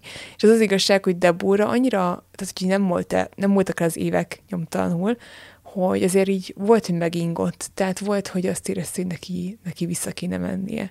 Úgyhogy érdekes ez, hogy, hogy ha az ember manipulálják, akkor, akkor azért ez nem törlődik csak úgy ki a lelkéből, vagy az elméjéből. De minden esetre szerencsére meg tudta hozni ezt a döntést, hogy ő az Egyesült Államokban marad, és úgy döntött, hogy hát nagyon szerette volna, hogyha ki tudja szabadítani az anyját a, a dzsungelből, de amíg ez megtörténik, addig is tudta, hogy neki vissza kell rázódni a társadalomba. Hiszen hiába volt egyébként ugye korábban az Egyesült Államokban, hiába élt Amerikában, igazából annyira elszeparálódott, annyira elizolálódott a, az, az emberektől, akik ugye nem a gyülekezeti tagok, hogy neki meg kell tanulni azt, hogy milyen, milyen együtt élni, vagy milyen ilyen normális szociális kapcsolatokat kialakítani, például egy munkahelyen. Úgyhogy egyébként először a nővérénél húzta meg magát, de aztán hamar úgy döntött, hogy akkor keres magának munkát, és, és hát itt az ideje akkor talpra állni és elindítani az életét. Úgyhogy szerzett magának munkát, idővel el is költözött a nővérétől, és, és törekedett arra, hogy normális élete legyen. Ekközben egy kongresszus képviselő Leo Ryan szem elé került Deborah nyilatkozata, és megdöbbenve olvasta, hogy mi történt a dzsungelben úgy tűnt, hogy ő az egyetlen olyan politikus, aki komolyan veszi a dolgot, és 1978. szeptemberében találkozóra hívta Debórát, hogy személyesen hallgassa meg a lány történetét, majd novemberben egy képviselői találkozóra magával vitte Debórát, hogy ott a többi politikus is értesüljön a Johnstoni kegyetlenkedésekről. Ezen az ülésen Debora ugye előadta, elmesélte, hogy mi történt, hogy hogyan csatlakozott, hogy mik törtek, mi történtek, milyen visszaélések történtek az egyházban, és hogy és hogy mi az élet Johnstownban. De a képviselők nem értették, és hát igazából olyan kérdéseket tettek fel, hogy na jó, de hát akkor miért nem mennek el onnan az emberek? Ilyen értetlenkedve és hitetlenkedve fogadták az egész történetet.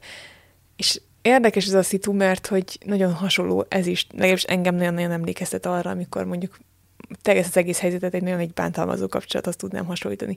Ugye amikor sajnos elég sokat lehet olvasni, vagy hallani a hírekben ilyen esetekről, és nagyon sokan azt kérdezik ilyenkor, hogy, hogy, hogy hát de miért maradt vele, miért nem hagyta el.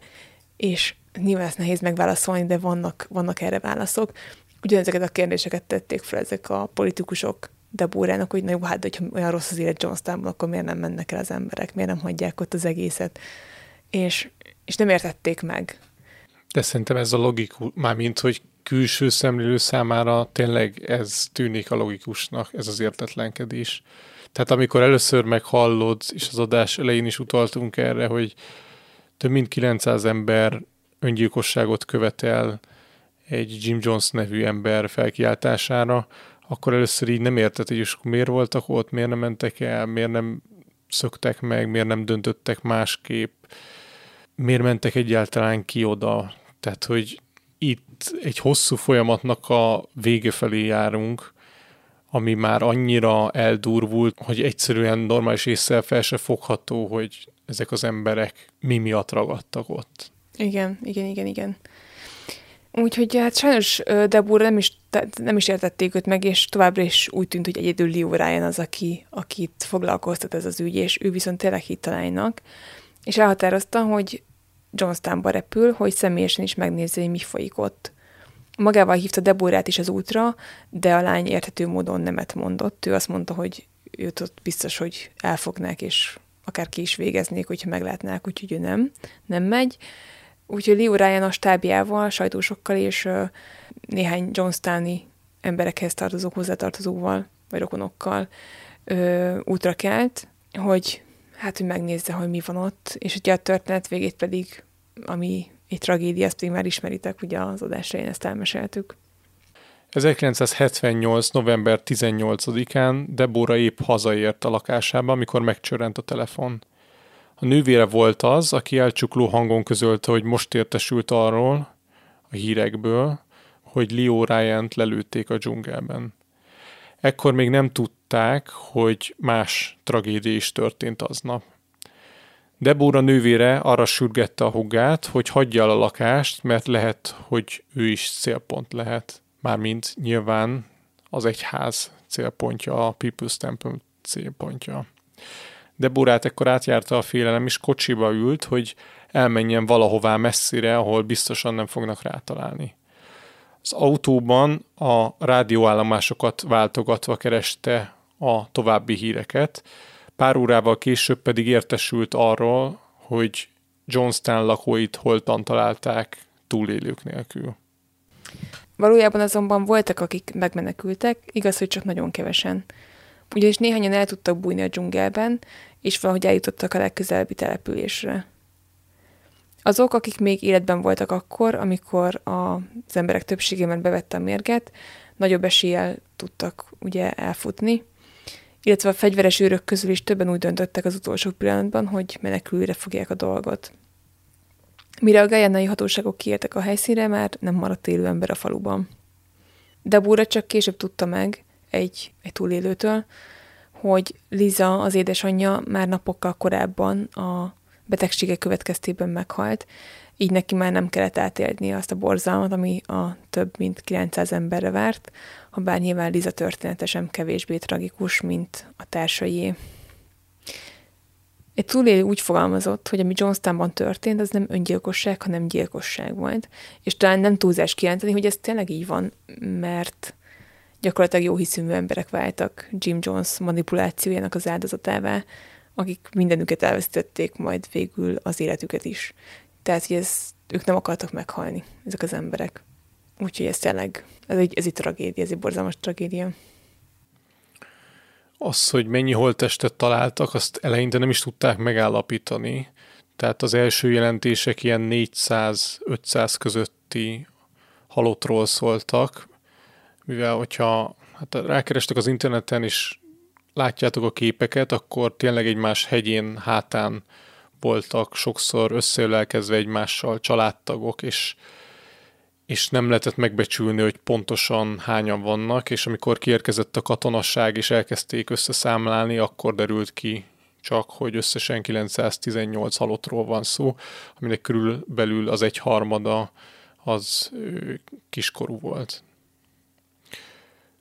Ami még durva és egy kicsit ilyen libabőrös, hogy mivel Jim Jones mindent felvett, akár kamerára, akár hangon rögzített, ezért megvan az a beszéd is, amit a halálbeszédnek hívnak, vagy nem tudom magyarul, hogyan mondjam szépen, amit akkor mondott, amikor az embereket arra kérte, hogy vegyék be ezeket a mérgeket. És hát ott mindenféle sikoltozás van, meg rémüldözés, de mint látjuk végül ez lett a tragédia vége, és, és nagyon kevés embernek sikerült megszöknie. Hát igen, és sajnos ez a vége, és, és semmi pozitívat ö, nem tudunk így mondani zárásként, és nehéz is egyébként egy ilyen tragédiához bármi kommentet fűzni, és talán nem is kell.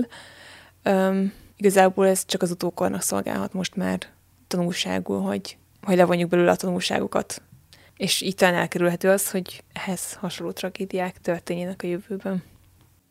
Egy dolgot talán még érdemes megemlíteni, hogy amikor készültünk az adásra, akkor belefutottunk abba, hogy az egyik könyv, ami Jim Jones életét dolgozza fel, azt elvileg már megvették ő az egyik hollywoodi filmstúdió azzal a célra, hogy majd filmet forgat Jim Jonesról, és a plegykák szerint Leonardo DiCaprio fogja játszani Jim Jones szerepét, úgyhogy most ez még előkészületeknél tart ez a film, tehát még semmit nem lehet kb. róla tudni, de hogyha el fog készülni egyszer, akkor biztos, hogy egy olyan mozi lesz, amit érdemes lesz megnézni. Na és hogy akkor mégis valami pozitívat mondjunk, mert így visszatértünk egy gyászosodásra.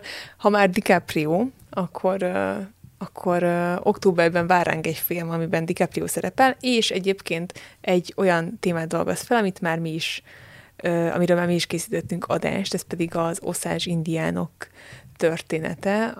Ugye az oszázs indiánokat kitelepítették az eredeti lakóhelyükről, és ilyen kopárföldeket adtak nekik, hogy tessék, akkor lakjatok itt, csak közben kiderült, hogy a földekben olaj van, és ezek az indiánok dúsgazdagok lettek, a fehér embereknek pedig nem tetszett, hogy, hogy meggazdagodnak az indiánok, és hát megindult gyakorlatilag egy gyilkosság hullám az ő földjeiken. És erről készítettünk egy podcast adást, hogyha esetleg nem hallottátok még, akkor ezt ajánljuk figyelmetekbe, szerintem egy, egy nagyon érdekes történet, és lesz belőle film, úgyhogy uh, mi mindig nagyon örülünk, amikor belefutunk abba, hogy, uh, hogy készül egy film egy olyan témában, ami, ami amiben már csináltunk egy adást, vagy amiből akartunk csinálni, illetve egy hallgatónk küldött át Insten egy filmet, ami Netflixen fent van, és az pedig a, az Andokban történt repülőgép balesetről ö, szól, úgyhogy ö, hát nem tudom, belinkeljük ö, mindkettőt, filmajánlót, meg a Netflix filmet, hogyha van kedvetek ilyen filmeket nézni, akkor, akkor tudjatok. És mindenképpen, hogyha megnézitek a filmeket, akkor előtte talán érdemes meghallgatni ezeket az adásainkat. Most gyorsan lecsekoltam, hogy a 24-es adás, 24. adásunk az, ami a gyilkosság hullám az olajmágnás indiánok földjén címre hallgat, az az, ami ezt a történetet feldolgozza. És hamarosan mozikba kerül a film, már nagyon-nagyon várjuk. Ez volt hát a mai történetünk, ami ha bár valóban nem volt vidám, de bízom benne, hogy érdekesnek tartottátok, és, és remélem, hogy át tudtuk adni, vagy tudtuk árnyalni azt a, azt a képet azokról az emberekről, akik ilyen tragikusan veszették az életüket, és meg tudtuk mutatni, hogy mi mentek keresztül, és milyen folyamatok voltak a háttérben. Szerintem egy nagyon tanulságos történet, és tényleg az utókornak mindenképp érdemes tanulnia belőle. Úgyhogy ez volt a mai sztorink, és jó hír, hogy visszatértünk, úgyhogy innentől kezdve már sokkal gyakrabban jelentkezünk adásokkal hamarosan érkezik a következő epizódunk, amiben egy általunk nagyon kedvelt podcast csatornával készítettünk egy közös epizódot, méghozzá a Filmbarátok podcasttel. Úgyhogy, ha szeretitek a történelmi filmeket, akkor, akkor jó hírünk van, ugyanis a filmbarátokos srácokkal kibeszéltünk pár történelmi filmet, hamarosan meghallgathatjátok. Addig is vigyázzatok magatokra. Sziasztok! Sziasztok! Ha szeretnétek tőlünk extra bónuszadásokat hallgatni, akkor csatlakozzatok a Patreon közösségünkhöz a patreon.com per hihetetlen történelem oldalon, ezt a linket betesszük a leírásba is. Kövessetek minket Facebookon és Instagramon, ahol az adások mellett sok egyéb történelmi érdekességet is megosztunk veletek. Örömmel fogadunk e-maileket is a hihetetlen gmail.com e-mail címre, ha kérdésetek, észrevételetek lenne az adással kapcsolatban. A podcastet megtaláljátok az Apple Podcast-en, Spotify-on és még sok más helyen is. Hallgassatok minket máskor is. Sziasztok! Sziasztok! Ha más podcastekre is kíváncsi vagy, hallgassd meg a Béton műsor ajánlóját. El tudod képzelni, hogy a podcastet, amit éppen most hallgattál, fél év múlva már a mesterséges intelligencia generálja? Mi sem. De ha érdekel, eljötte már a gépek lázadása. Hallgass bele az Embertelen podcastbe. Orsós Lajos vagyok, a műsor házigazdája. Egyelőre még élőben. Egyelőre. Fedezzük fel együtt, hogyan ismerkedik, randizik, mesél és vitatkozik Betty és Péter, két teljesen mesterséges intelligencia. Lajos, a podcast címét mond még egyszer, Léci. Oké. Okay. Embertelen podcast. Ez a műsor a Béton közösség tagja.